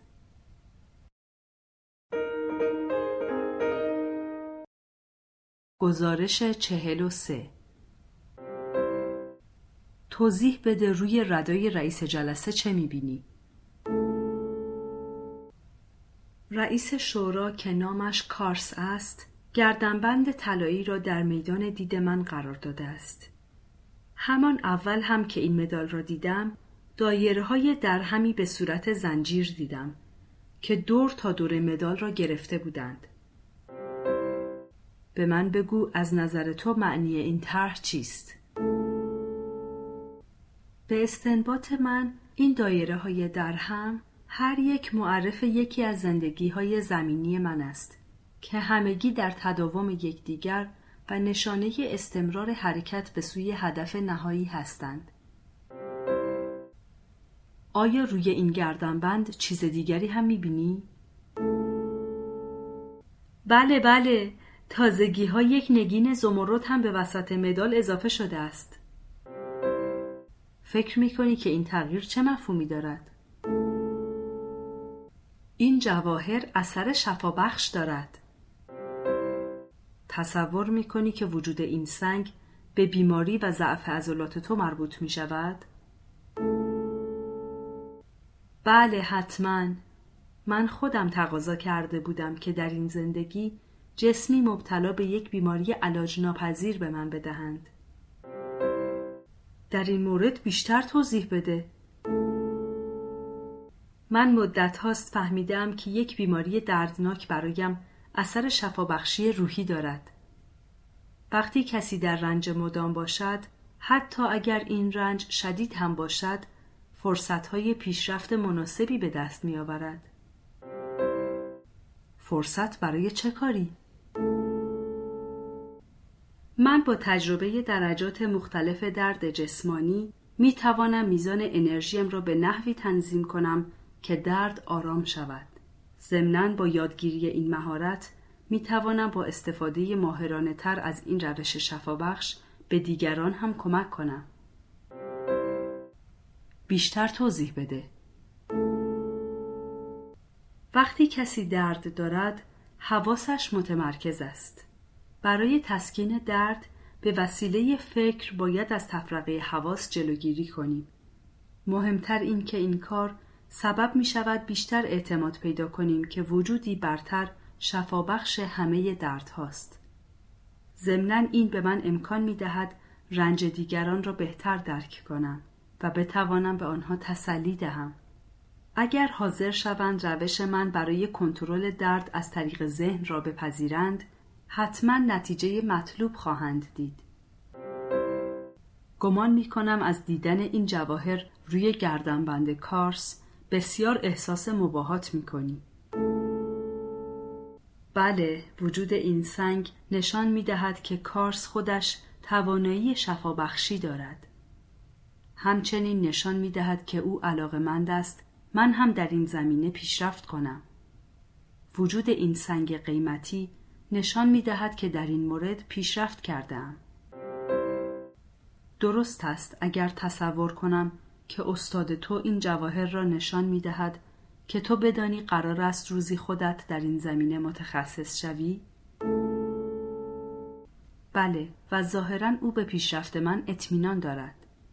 سوژه گزارش چهل و سه از نظر من یک روح پرشتاب و تندرست. او فقط پنج هزار سال است که به زندگی های زمینی می آید و برای این مدت کوتاه پیشرفت بسیار زیادی کرده است. دلیل رشد سریعش این است که هرگز دچار لغزش نمی شود.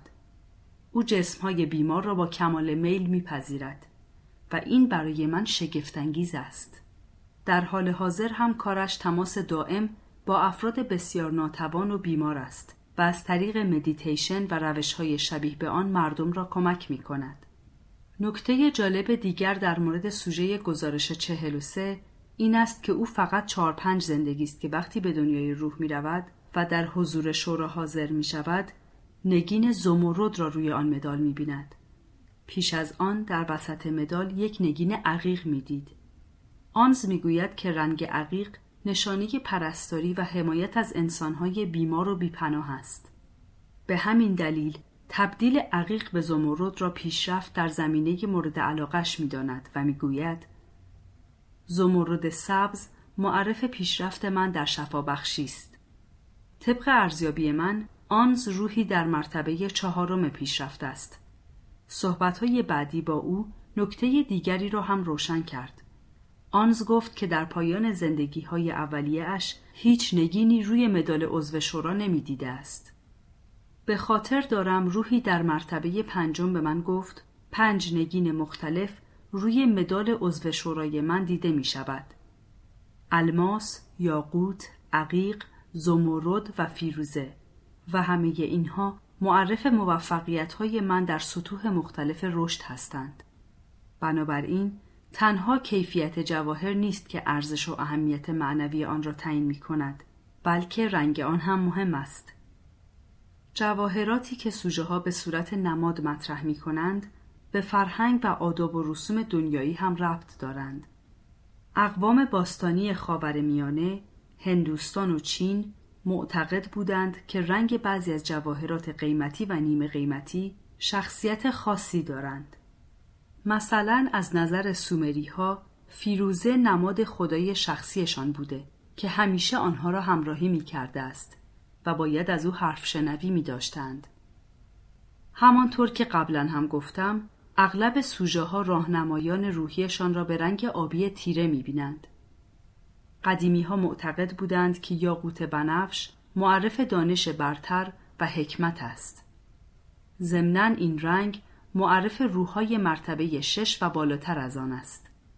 بعضی از سوژه ها تحت هیپنوتیزم می‌گویند که گردنبند عضو شورا فقط شامل یک قطعه جواهر است و هیچ فلزی در آن دیده نمی شود. سوژه هایی هم داشته که نگین را به صورت انگشتر، گل سفید یا یک جام درخشان دیدند. به طور کلی القای هر رنگ به جنبه ای از زندگی زمینی یا روحی ما مربوط می شود. وقتی عضوی از شورا رنگی را به روحی القا می کند می خواهد نکته ای را که از جهتی برای آن روح مهم است به او بفهماند. مثلا ممکن است پیام درباره کوششی باشد که او برای کسب موفقیتی در آینده باید به خرج دهد. کسی مثل من که افراد را تحت هیپنوتیزم به دنیای روح برمیگرداند باید دقت کند که نظر خودش را در تعبیر رنگها و نشانه هایی که سوژه در آنجا بیند دخالت ندهد. رنگها و نمادها مفاهیم مختلفی را به افراد مختلف القا می کنند. اما می توان گفت که همه افراد تحت هیپنوتیزم با مشاهده این اشیاء و رنگها با حافظه روحی و تجربیات زندگی های گذشتهشان ارتباط برقرار می کنند. در بعضی موارد برداشت ها مشابه هستند. مثلا قریب به اتفاق سوژه ها اعتقاد دارند عضوی که چنین مدالی دارد قطعا عقل و ادراک بالایی هم دارد. در هر حال همه این اشیا و نشانه ها به روحها کمک می کنند در زمینه خودشناسی پیشرفت کنند. گاه تأثیر به یاد آوردن جلسه شورا و مشاهده گردنبندها، رنگها و جواهرات آنقدر زیاد است که سوژه پس از بیداری از حالت هیپنوتیزم می‌خواهد گردنبندی شبیه آن برای خودش سفارش دهد. دلیلش هم این است که تصور می کند با داشتن آن گردنبند در مسیر کارمایش سریعتر پیش می رود.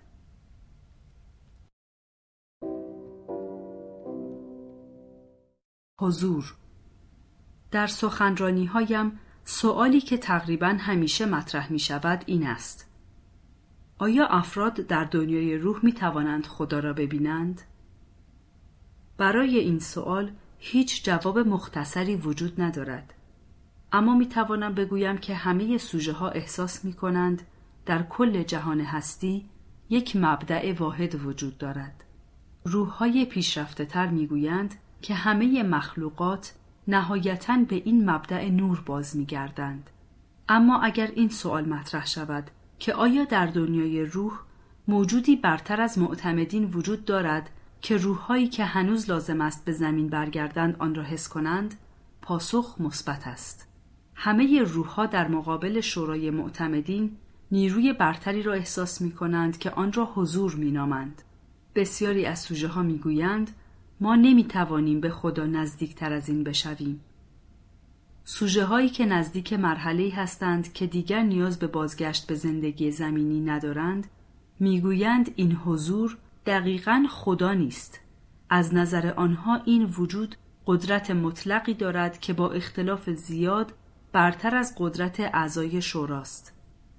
همه اتفاق نظر دارند که این حضور کار شورا را زیر نظر دارد. معمولا سوژه ها مایل نیستند کلمه خدا را برای موجود برتری به کار ببرند که هرچند او را در عالم معنا احساس می کنند اما نمی توانند ببینند. شاید به همین دلیل است که آنها کلماتی از قبیل مبدع یا روح برتر به کار می‌برند چون واژه خدا در زمین به صورت بسیار خاص درآمده است برای روحهای در مرتبه های عالی پیشرفت حضور مفهوم کلیتری پیدا می کند و به آن قسمت از نیروهای الهی اطلاق می شود که دانش و شناخت بی انتها دارد و در دنیای روح است.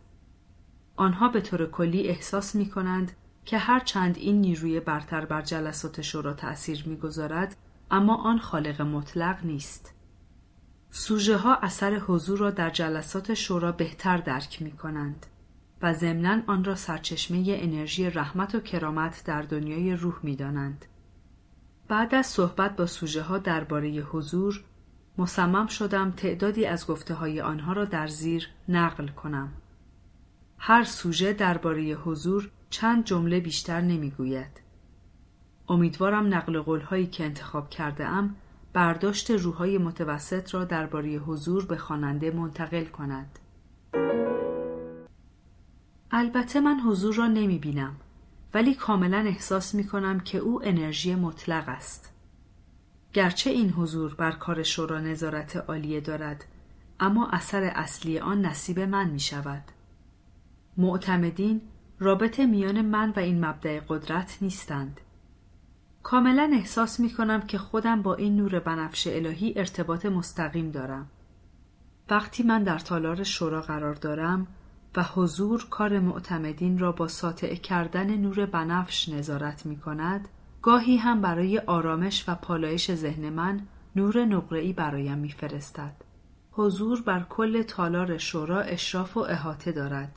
اما من نمی‌توانم به این قدرت بالا نگاه کنم. دلیلش هم آن است که چنان قداستی برای او قائلم که احساس می کنم شایسته نیست به دنبالش بگردم و نگاهش کنم.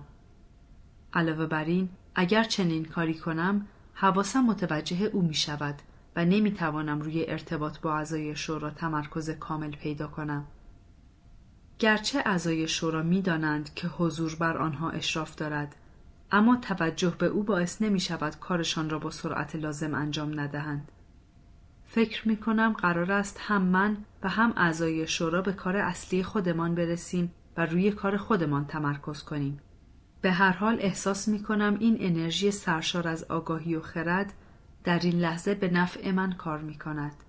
راهنما، معتمدین و حتی حضور خردشان را برای تحلیل تجارب من به کار می برند. حضور منشأ انرژی خالصی است که اعضای شورا برای رسیدگی به کار من نیاز دارند. احساس می کنم اعضای شورا برای نتیجه گیری درست از تجربیات من به کمک حضور نیاز دارند. شاید دلتش این باشد که معتمدین مدتهای مدیدی است که شخصا به زندگی زمینی نیامدهاند. این انرژی و خرد خالص به شورا و به من امکان می دهد کارمان را به خوبی انجام دهیم. تابش و تأثیر قوی حضور به معتمدین و به من القا می کند که سرانجام روزی باید به او بپیوندیم. مثل والدینی که منتظرند روزی فرزندشان رشد کند، بالغ شود و با سطح آگاهی آنها هماهنگ شود. در تالار شورا احساس می کنم اثر حضور در ذهنم نفوذ می کند. راهنمایم هم می تواند احساس خوشنودی من از این موضوع را کاملا درک کند. به همین دلیل او هم از آمدن همراه من به جلسه شورا خوشحال است. اثر این حضور منشأ عشق و تفاهم است. در پایان جلسه وقتی ناچار می شوم محل شورا را ترک کنم و دیگر در معرض اثر حضور نباشم چقدر احساس دلتنگی می کنم و چقدر دلم می خواهد یک بار دیگر از آن برخوردار شوم. در سخنرانی هایم مردم می‌پرسند آیا هرگز با روحی در تماس بودم که بتواند احساس عضو شورا بودن و به حضور نزدیکتر شدن را توصیف کند؟ البته سوژه های زیادی نیستند که در سطح پنجم باشند یعنی به زندگی های زمینی برگردند و در عین حال عضو شورا هم باشند و اثر حضور را از نزدیک درک کنند اما در این زمینه گزارش یک نفر را هرگز فراموش نمی کنم. چین رای یکی از پیشرفته ترین روحایی است که من در همه این سالها با او ملاقات داشتم. هیچ کس نتوانسته است مثل او احساس نزدیک بودن به حضور را به من القا کند. چین رای قبل از آمدن به زمین در چندین هزار سال پیش در ابعاد دیگری آموزش دیده است. امروز او متخصص طب سوزنی است و در رشته های شفابخشی دیگری هم فعالیت دارد. مدالی که به گردنبند رئیس شورای چین رای آویزان است در شکل ز نه نشان داده شده است. در فصل هشتم این کتاب جزئیات بیشتری در خصوص سفر بعضی روحها از یک بود به بود دیگر گنجانده شده است.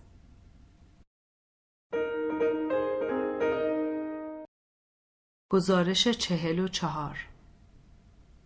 وقتی کارت به عنوان راهنمای روحی به اتمام برسد آیا انتظار داری به مقام عضویت شورای معتمدین ترفیع یابی؟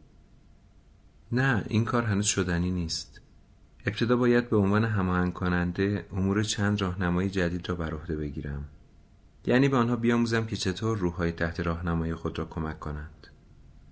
از کجا میدانی که کار بعدی تو چیست؟ آخر من هنوز دوران آموزشم در زندگی های زمینی به پایان نرسیده است. ابتدا باید کارهایی را که باید در زمین انجام دهم تمام کنم.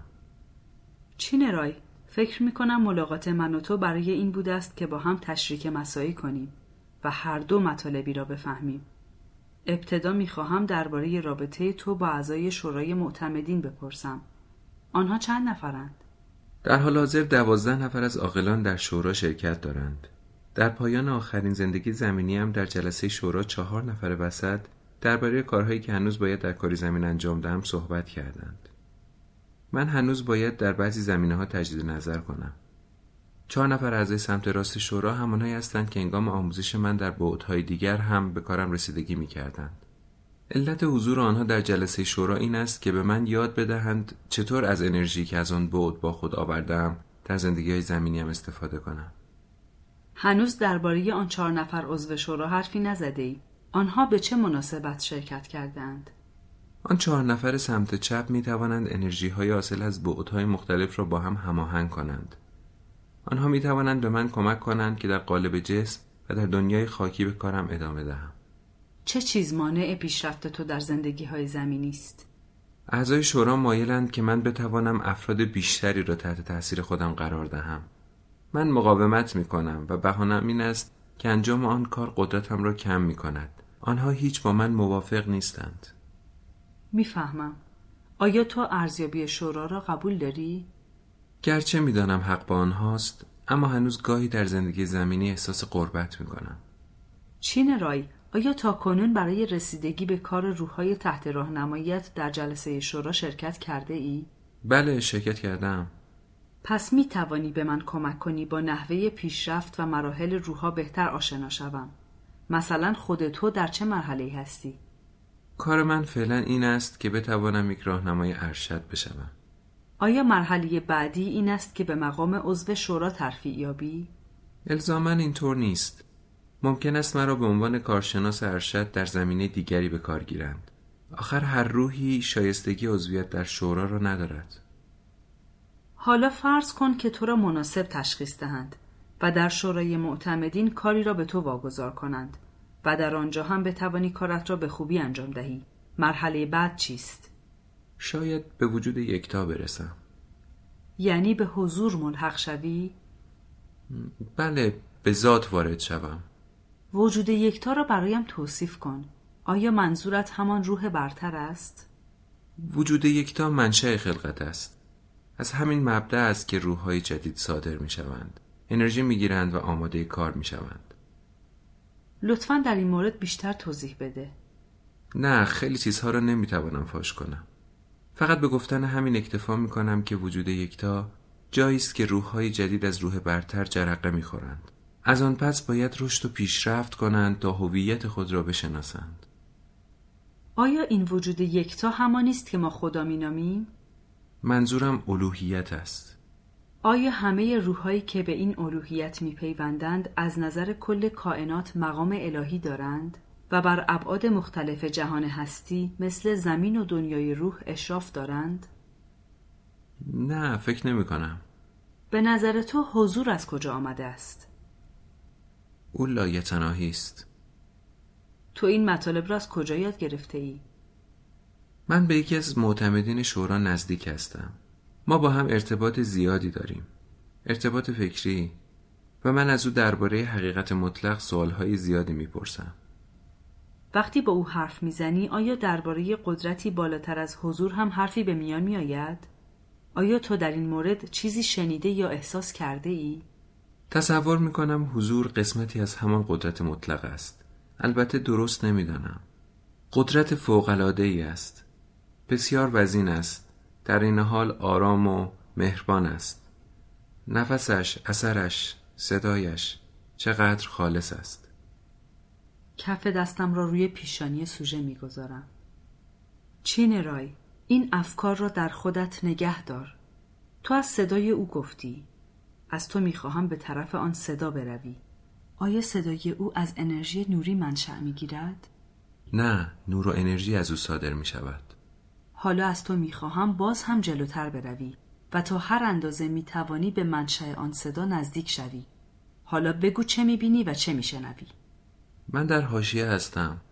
نمی‌توانم. باز هم جلوتر برو چین رای.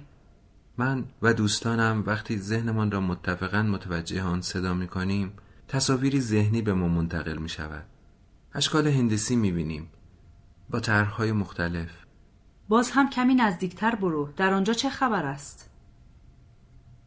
احساس می کنم آن صدا همه این اشکال را در اختیار دارد و آنها را به این طرف و آن طرف حرکت می دهد و با این کار اشیا و موجودات مختلفی را خلق می کند بعد صدایی با طول موج بسیار بالا مثل زنگی بلند در ذهنم انعکاس می یابد چین رای جلوتر برو. یک دفعه دیگر سعی کن. آن انعکاس مربوط به چیست؟ مثل مادری پر از عشق که برای نوزادش زمزمه می کند من کوشش بسیار کردم تا چین رای را وادار کنم اطلاعاتی به من بدهد.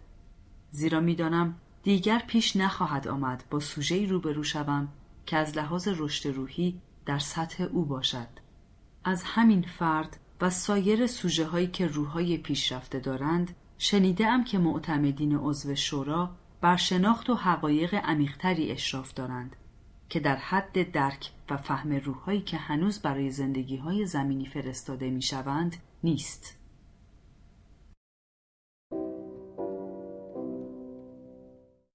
سلسله مراتب دنیای روح و اثر الهی اکثر سوژه ها درست نمی‌دانند ماهیت حضور چیست و او کیست اما می‌دانند که او هست بعضی سوژه ها می‌گویند حضور می‌تواند میزان درک اعضای شورا را طوری تنظیم کند که بتوانند به کار روحهایی که به جلسه شورا می آیند بهتر رسیدگی کنند و آنها را کمک کنند. این اثر باعث می شود اثر نفس آن حضور بر کل فضای تالار شورا حاکم شود. تعداد معدودی سوژه سطح پنجم داشتم که گهگاه به عنوان عضو موقت در جلسه شورا شرکت می کنند. از یکیشان خواستم از تجربهش در این زمینه حرف بزند و او گفت وقتی پشت میز شورا قرار گرفتم احساس کردم درون روحی هستم که در آنجا به کارش رسیدگی می شود. احساسم نسبت به او عمیقتر از آن بود که فقط به او دلگرمی بدهم در پایان زندگی زمینی مجددا با دنیای روح انس بگیرد. در واقع خودم را به نوعی در وضعیت او احساس می کردم. اثر حضور سبب می شود که اعضا احساسات روحی را که به جلسه می آورند درک کنند. نور حضور بر یکایک اعضای شورا میتابد و بر آنها اثر می‌گذارد آیا یک حضور واحد در جلسات مختلف شورا هست؟ یا چند حضور مشترکاً در جلسات شرکت می کنند یا کلا حضور همان خداست که در همه جا هست؟ البته من نمی‌توانم به این سوال پاسخ بدهم. نمی‌دانم چند جلسه شورا همزمان تشکیل می شوند ولی با توجه به تعداد بیشمار روحهایی که زندگی زمینیشان همزمان به پایان می رسد تصور می کنم جلسات شورا بسیار متعدد باشند. تازه اگر در نظر بگیریم که در جهان هستی کرات دیگری هم وجود دارند و روحهایی در فضای آنها هم زندگی می کنند که آنها هم در بازگشت به دنیای روح به شوراهای رسیدگی نیاز دارند به این نتیجه می رسیم که تعداد شوراهایی که لازم است همزمان تشکیل شوند بیشمار است و در تصور نمی گنجد. برخلاف روح بسیار پیشرفته گزارش چهل و چهار اکثر سوژه هایم تشخیص نمی دهند که حتی معتمدین عضو شورا هم ممکن است همچنان نقطه ضعفهایی داشته باشند. گرچه روحها در آن عالم در لحظاتی اثر حضور را با شدت و قوت درک می کنند اما معتمدین شورا بالاترین مقاماتی هستند که اکثر ما در عالم معنا با آنها برخورد می کنیم و از آنها تصویر عینی داریم. طبق آنچه سوژه هایم از نظم و ترتیب دنیای روح گفتهاند و من هم با نظر آنها موافقم معتقدم که در آنجا هم سلسله مراتبی وجود دارد و امور آنجا هم بر اساس نمودار سازمانی خاصی اداره می شود. متون باقی مانده از فرهنگ های هندی، مصری، ایرانی و چینی همه از اصحاب و یاران خدا یاد کردند. یعنی کسانی که بر اساس موازینی اداره امور کائنات را بر عهده دارند. در فلسفه ادیان باستانی یونانی و عبری آمده است که در دنیای دیگر استادان معنوی در سطوح مختلف وجود دارند. این سطوح به طبقات شبیه پلکان تقسیم می شوند که هرچه بالاتر الهی تر است. در بسیاری از فرهنگ ها اعتقاد بر این است که گرچه خدا منشأ همه خلقت است خیر مطلق است و فقط او مدبر کامل و مطلق است اما اداره امور کائنات به موجودات دیگری واگذار شده است و مشیت الهی از طریق آنها اعمال می شود این موجودات گرچه از خالق ناشی می شوند ولی الزاما همه آنها کمال یافته نیستند. شاید به همین دلیل است که خیلی ها کاستی های دنیای ما را موجه می دانند.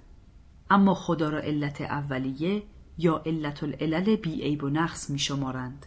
بر اساس مکتب پانتئیسم یعنی مکتب وحدت وجود هرچه در کائنات وجود دارد خود خداست. اما بعدها موضوع خلقت در فلسفه های معنوی بعضی از فرهنگ ها به این ترتیب بیان شد که نیروهای الهی حاکم بر همه چیز من جمله زندگی ما در آغاز کلمات حکمتبار بودند و توان بالقوه تفکر و تحلیل انسان هم از همین نشأت گرفته است. در جوامع دیگر نیروهای الهی را به حضورهای توانایی تعبیر کرده اند که بر امور جهان تأثیر می‌گذارند. بر طبق فلسفه مسیحیت یک وجود کامل هرگز اختیار اداره امور کائنات را به موجود کمال نیافته که ممکن است در کارش اشتباه کند نمی سپارد. بر اساس متن عهد عتیق یعنی تورات خدا به وسیله پیامبران حرف می‌زند. در عهد جدید یعنی انجیل کلام خدا فقط از طریق عیسی ابلاغ می شود. به همین جهت در مسیحیت اعتقاد بر آن است که عیسی همان تصویر خداست. به هر حال در همه ادیان اصیل پیامبران از طرف خدا با امت خود حرف می‌زنند. احساس می کنم ما پیامبران را قبول داریم چون ریشه این پذیرش در حافظه روحیمان وجود دارد. ما از موجودات مقدس دنیای روح مانند راهنمایان و اعضای شورای معتمدین تصویر قابل لمسی داریم و آنها را به نحوی رابط میان خود و مبدع خلقت می‌دانیم. در طول تاریخ بشر در فرهنگ های بیشماری از تصاویر استورعی به عنوان رابط میان خدای غیرقابل لمس و این جهان آشفته استفاده شده است. البته به اعتقاد من ما هنوز هم به درستی اسرار خلقت را درک نکرده ایم و در مقایسه با برداشت های باستانی در این زمینه پیشرفت چشمگیری نداشته ایم. در متون عارفانه قدیم و جدیدتر در ارتباط با علت اول یا علت العلل یک وجه مشترک دیده می شود. اگر انرژی لازم به روحی داده شود، او می تواند در خلقت موجودات نقش ایفا کند. بر اساس اعتقادات دینی، خلقت یعنی به وجود آوردن چیزی از عدم. بسیاری بر این عقیدهاند که لزومی ندارد همه موجودات مادی را خود خدا شخصا خلق کند. کافیست شرایطی به وجود آورد و قوانینی حاکم کند که بعضی از موجودات برتر هم بتوانند در امر خلقت مداخله داشته باشند. آیا کره زمین آزمایشگاهی است که توسط همان انرژی های برتر خلق شده است تا روحهای ابتدایی بتوانند مراحل اولیه رشد و پیشرفت را در اینجا طی کنند؟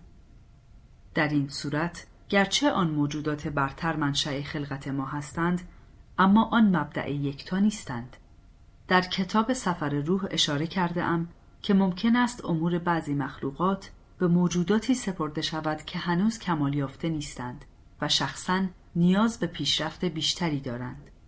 آن موجودات حتی اگر کمال یافته هم بودند هنوز برای خلقت نیاز به انعکاس ذات الهی داشتند. آشفتگی موجود در کره زمین باعث شده است عده بیشتری معتقد شوند که کار دنیا به موجوداتی سپرده شده است که کامل نیستند و نقاط ضعفشان مسبب وضع کنونی این کره خاکی است. اما به نظر من این اعتقاد متناقض با اصل وجود یک مبدع مطلق و کامل نیست که همه چیز را به حرکت در میآورد تا روحها نهایتا به کمال رشدشان برسند. تحول ما از مرحله قفلت کامل به دانایی مطلق بر اساس فرایند مداوم و مرحله به مرحله است که تدریجا به ما بصیرت و روشنایی می بخشد. به شرط آنکه یقین داشته باشیم توان چنین کاری بالقوه در ما گذاشته شده است.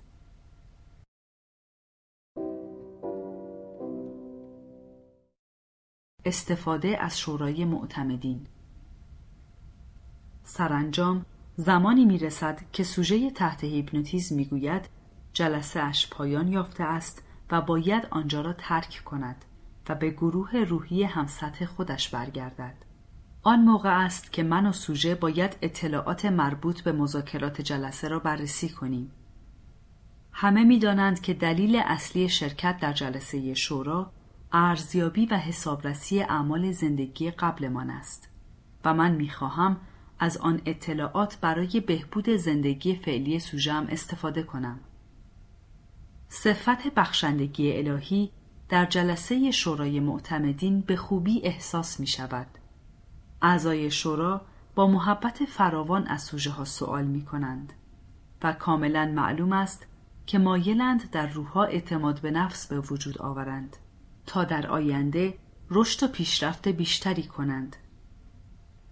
برداشت یکی از روحها پس از خاتمه جلسه شورا چنین بود. وقتی معتمدین رسیدگی به کار مرا به پایان رساندند احساس کردم آنها بیشتر پیشرفتهایم را تشویق کردند تا اینکه از نقطه ضعفهایم انتقاد کنند حتما آنها می‌دانستند که راهنمایان طی چندین جلسه عملکرد من در زندگی گذشته را ارزیابی و انتقاد کرده اند. آنها می‌خواستند با خوشرویی به من بفهمانند که می‌توانم موفقیت های بیشتری کسب کنم. اعضای شورا پیش بینی کردند که در آینده می‌توانم رشد بیشتری کنم. آخرین چیزی که به من گفتند این بود که نباید از حرف همتاها در مورد نقط ضعفهایم دل سرد شوم.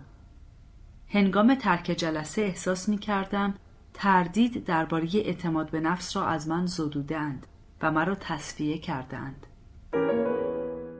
غالبا مردم می‌پرسند که آیا پس از جلسه شورا روحها از اشتباهات زندگیشان احساس پشیمانی می کنند؟ البته چنین احساسی به آنها دست می دهد اما من در پاسخ به پرسشگران این سوال تأکید می کنم که یکی از راه های جبران اشتباهات گذشته انتخاب جسمی مناسب با بدهی های کارمایمان برای زندگی بعد است. جالب این است که روحها هم مستقیما در فرایند انتخاب جسم بعدیشان با کمک اعضای شورا دخالت دارند. چون می‌دانند که جسم بعدیشان به نحوی انتخاب می شود که به مسلحت آنها باشد. گرچه کارما به عدالت هم مربوط می شود ولی هدف اصلیش مجازات نیست بلکه هدف ایجاد تعادل رفتاری در زندگی های زمینی بعدی ماست. سوال دیگری هم که معمولا درباره پایان جلسه شورا از من می‌پرسند این است آیا خوشرویی، شیرینی و محبت اعضای شورا فقط شامل حال روحهایی می شود که در زندگی کارهای خلاف و ناهنجار مرتکب نشده اند؟ و آیا.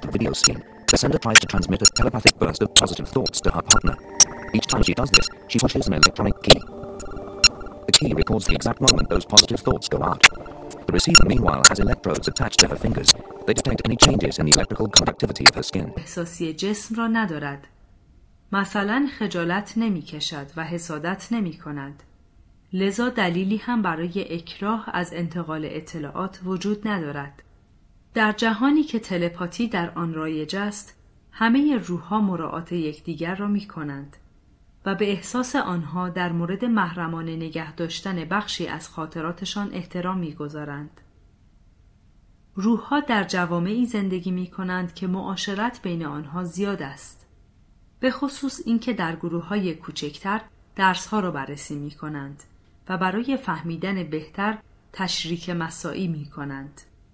ارتباط میان آنها چنان باز و بیرو در بایستی است که حتی نیت را هم نمی شود مخفی نگه داشت. پس روحها چطور می توانند ضمن تلپاتی مانع انتقال بخشی از اطلاعات شوند؟ گرچه در این زمینه هنوز اطلاعات زیادی کسب نکرده ام ولی تا کنون چند مورد برایم روشن شده است. از آنچه تا به حال یاد گرفته ام به این نتیجه رسیده ام که هر روح طول موج ذهنی خاص خودش را دارد مثل اثر انگشت این طول موجها مثل حسیر در هم بافته شده اند و نحوه در هم بافته شدن تارها نشان دهنده کیفیت صفاتی آن روح است. در واقع این حسیر مثل فیلم سینما افکار فرد را به دیگران منتقل می کند. این انتقال شامل ایده ها، مفاهیم، نمادها و خصوصیات فردی روح است. اما روحها به تجربه یاد می گیرند که چطور مانع نمایش قسمتهایی از فیلم شوند. بنابراین هرچند که همه ذهنیت او روی این تارهای حسیری ضبط شده است اما تا خودش نخواهد روح دیگری نمی‌تواند به آن اشراف حاصل کند. نکته دیگر این که راهنمایان و اعضای شورا معمولا همه خصوصیات روح را به اطلاع خودش نمیرسانند. ممکن است عجیب به نظر برسد.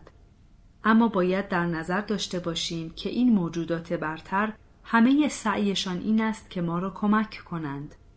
بنابراین اگر احساس کنند روحی توانایی شنیدن مطلبی را ندارد و نمی‌تواند از آن آگاهی برای پیشرفت خودش استفاده کند از مطرح کردن آن اجتناب می کنند. همه قداست و خرد اعضای شورا را ستایش می کنند. می دانند که این وجودهای برتر هرگز مطالب خصوصی آنها را برملا نخواهند کرد. آنها حتی نمی‌خواهند وقتی روحی به گروه خودش برمیگردد بقیه از حالتش بفهمند که در جلسه چه مطالبی مطرح شده است. شورای معتمدین گاهی به روحها می‌گویند بعضی مطالب را خصوصی نگه دارند و به دیگران منتقل نکنند. یکی از سوژه ها گفت اگر ما بعضی مطالب را بگوییم مثل این است که در امتحان تقلب کرده باشیم و جوابی را به دوستمان رسانده باشیم. هرچه معتمدین می‌گویند خطاب به من است. امکان دارد شورای دیگری به نحو دیگری همان مطلب را به دوستم منتقل کند.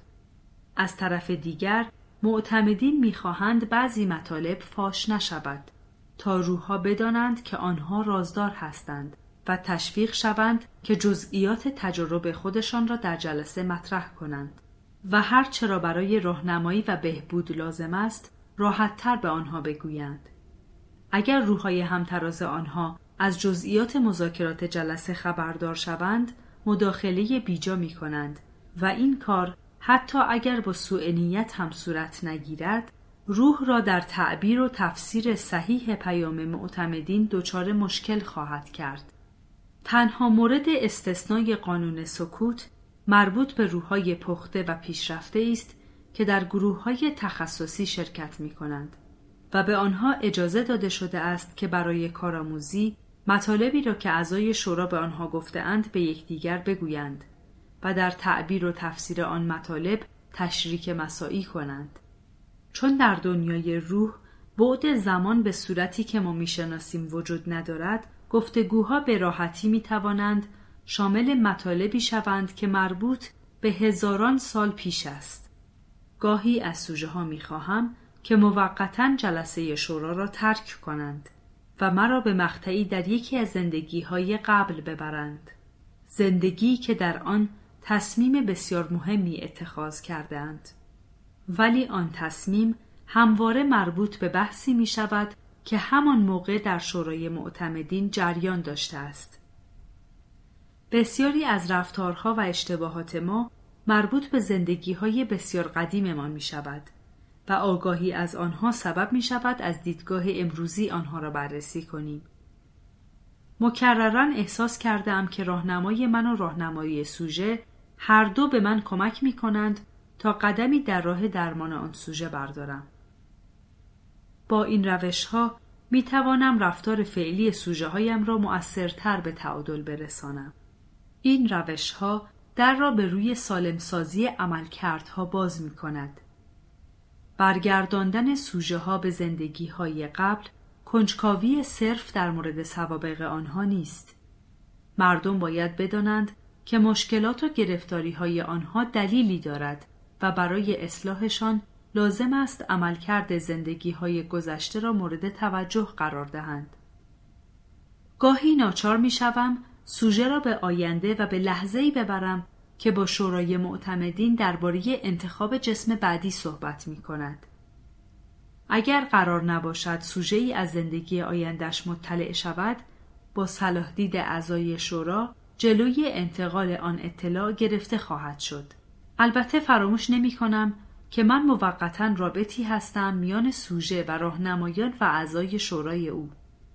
اما می‌دانم که آن موجودات برتر با عمل هیپنوتیزم مخالفتی ندارند و آن را برای سوژه مناسب می‌دانند وگرنه اجازه نمی‌دادند سوژه ها اطلاعات مربوط به جلسه را که در ناخودآگاهشان وجود دارد نقل کنند من می توانم با هیپنوتیزم عمیق از ذهن روحی سوژه و همچنین از مکانیزم مغز انسانی او برای رفع مشکلش استفاده کنم. ذهن ابرآگاه در بعد زمان محدود نمی شود و اطلاعاتش از طریق ذهن نیمه آگاه به ذهن آگاه منتقل می شود. آگاهی از خود کامل در بهرهگیری کامل از زندگی بسیار مهم است. البته من ادعا نمی کنم که یک جلسه هیپنوتیزم سه ساعته همه مشکلات سوژه را که ممکن است ناشی از صدها زندگی متوالی او باشد برطرف می کند. اما آگاهی از فطرتمان و اینکه بدانیم در گذشته زندگی کرده ایم و در آینده هم زندگی خواهیم کرد و روح فنا ناپذیر است زمینه ای فراهم می کند که با روش های معمول بهتر درمان شویم.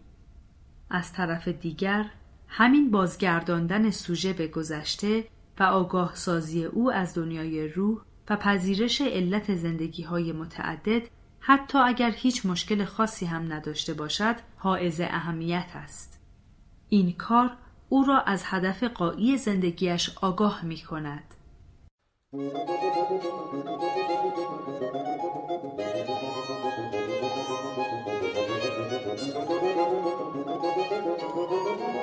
Thank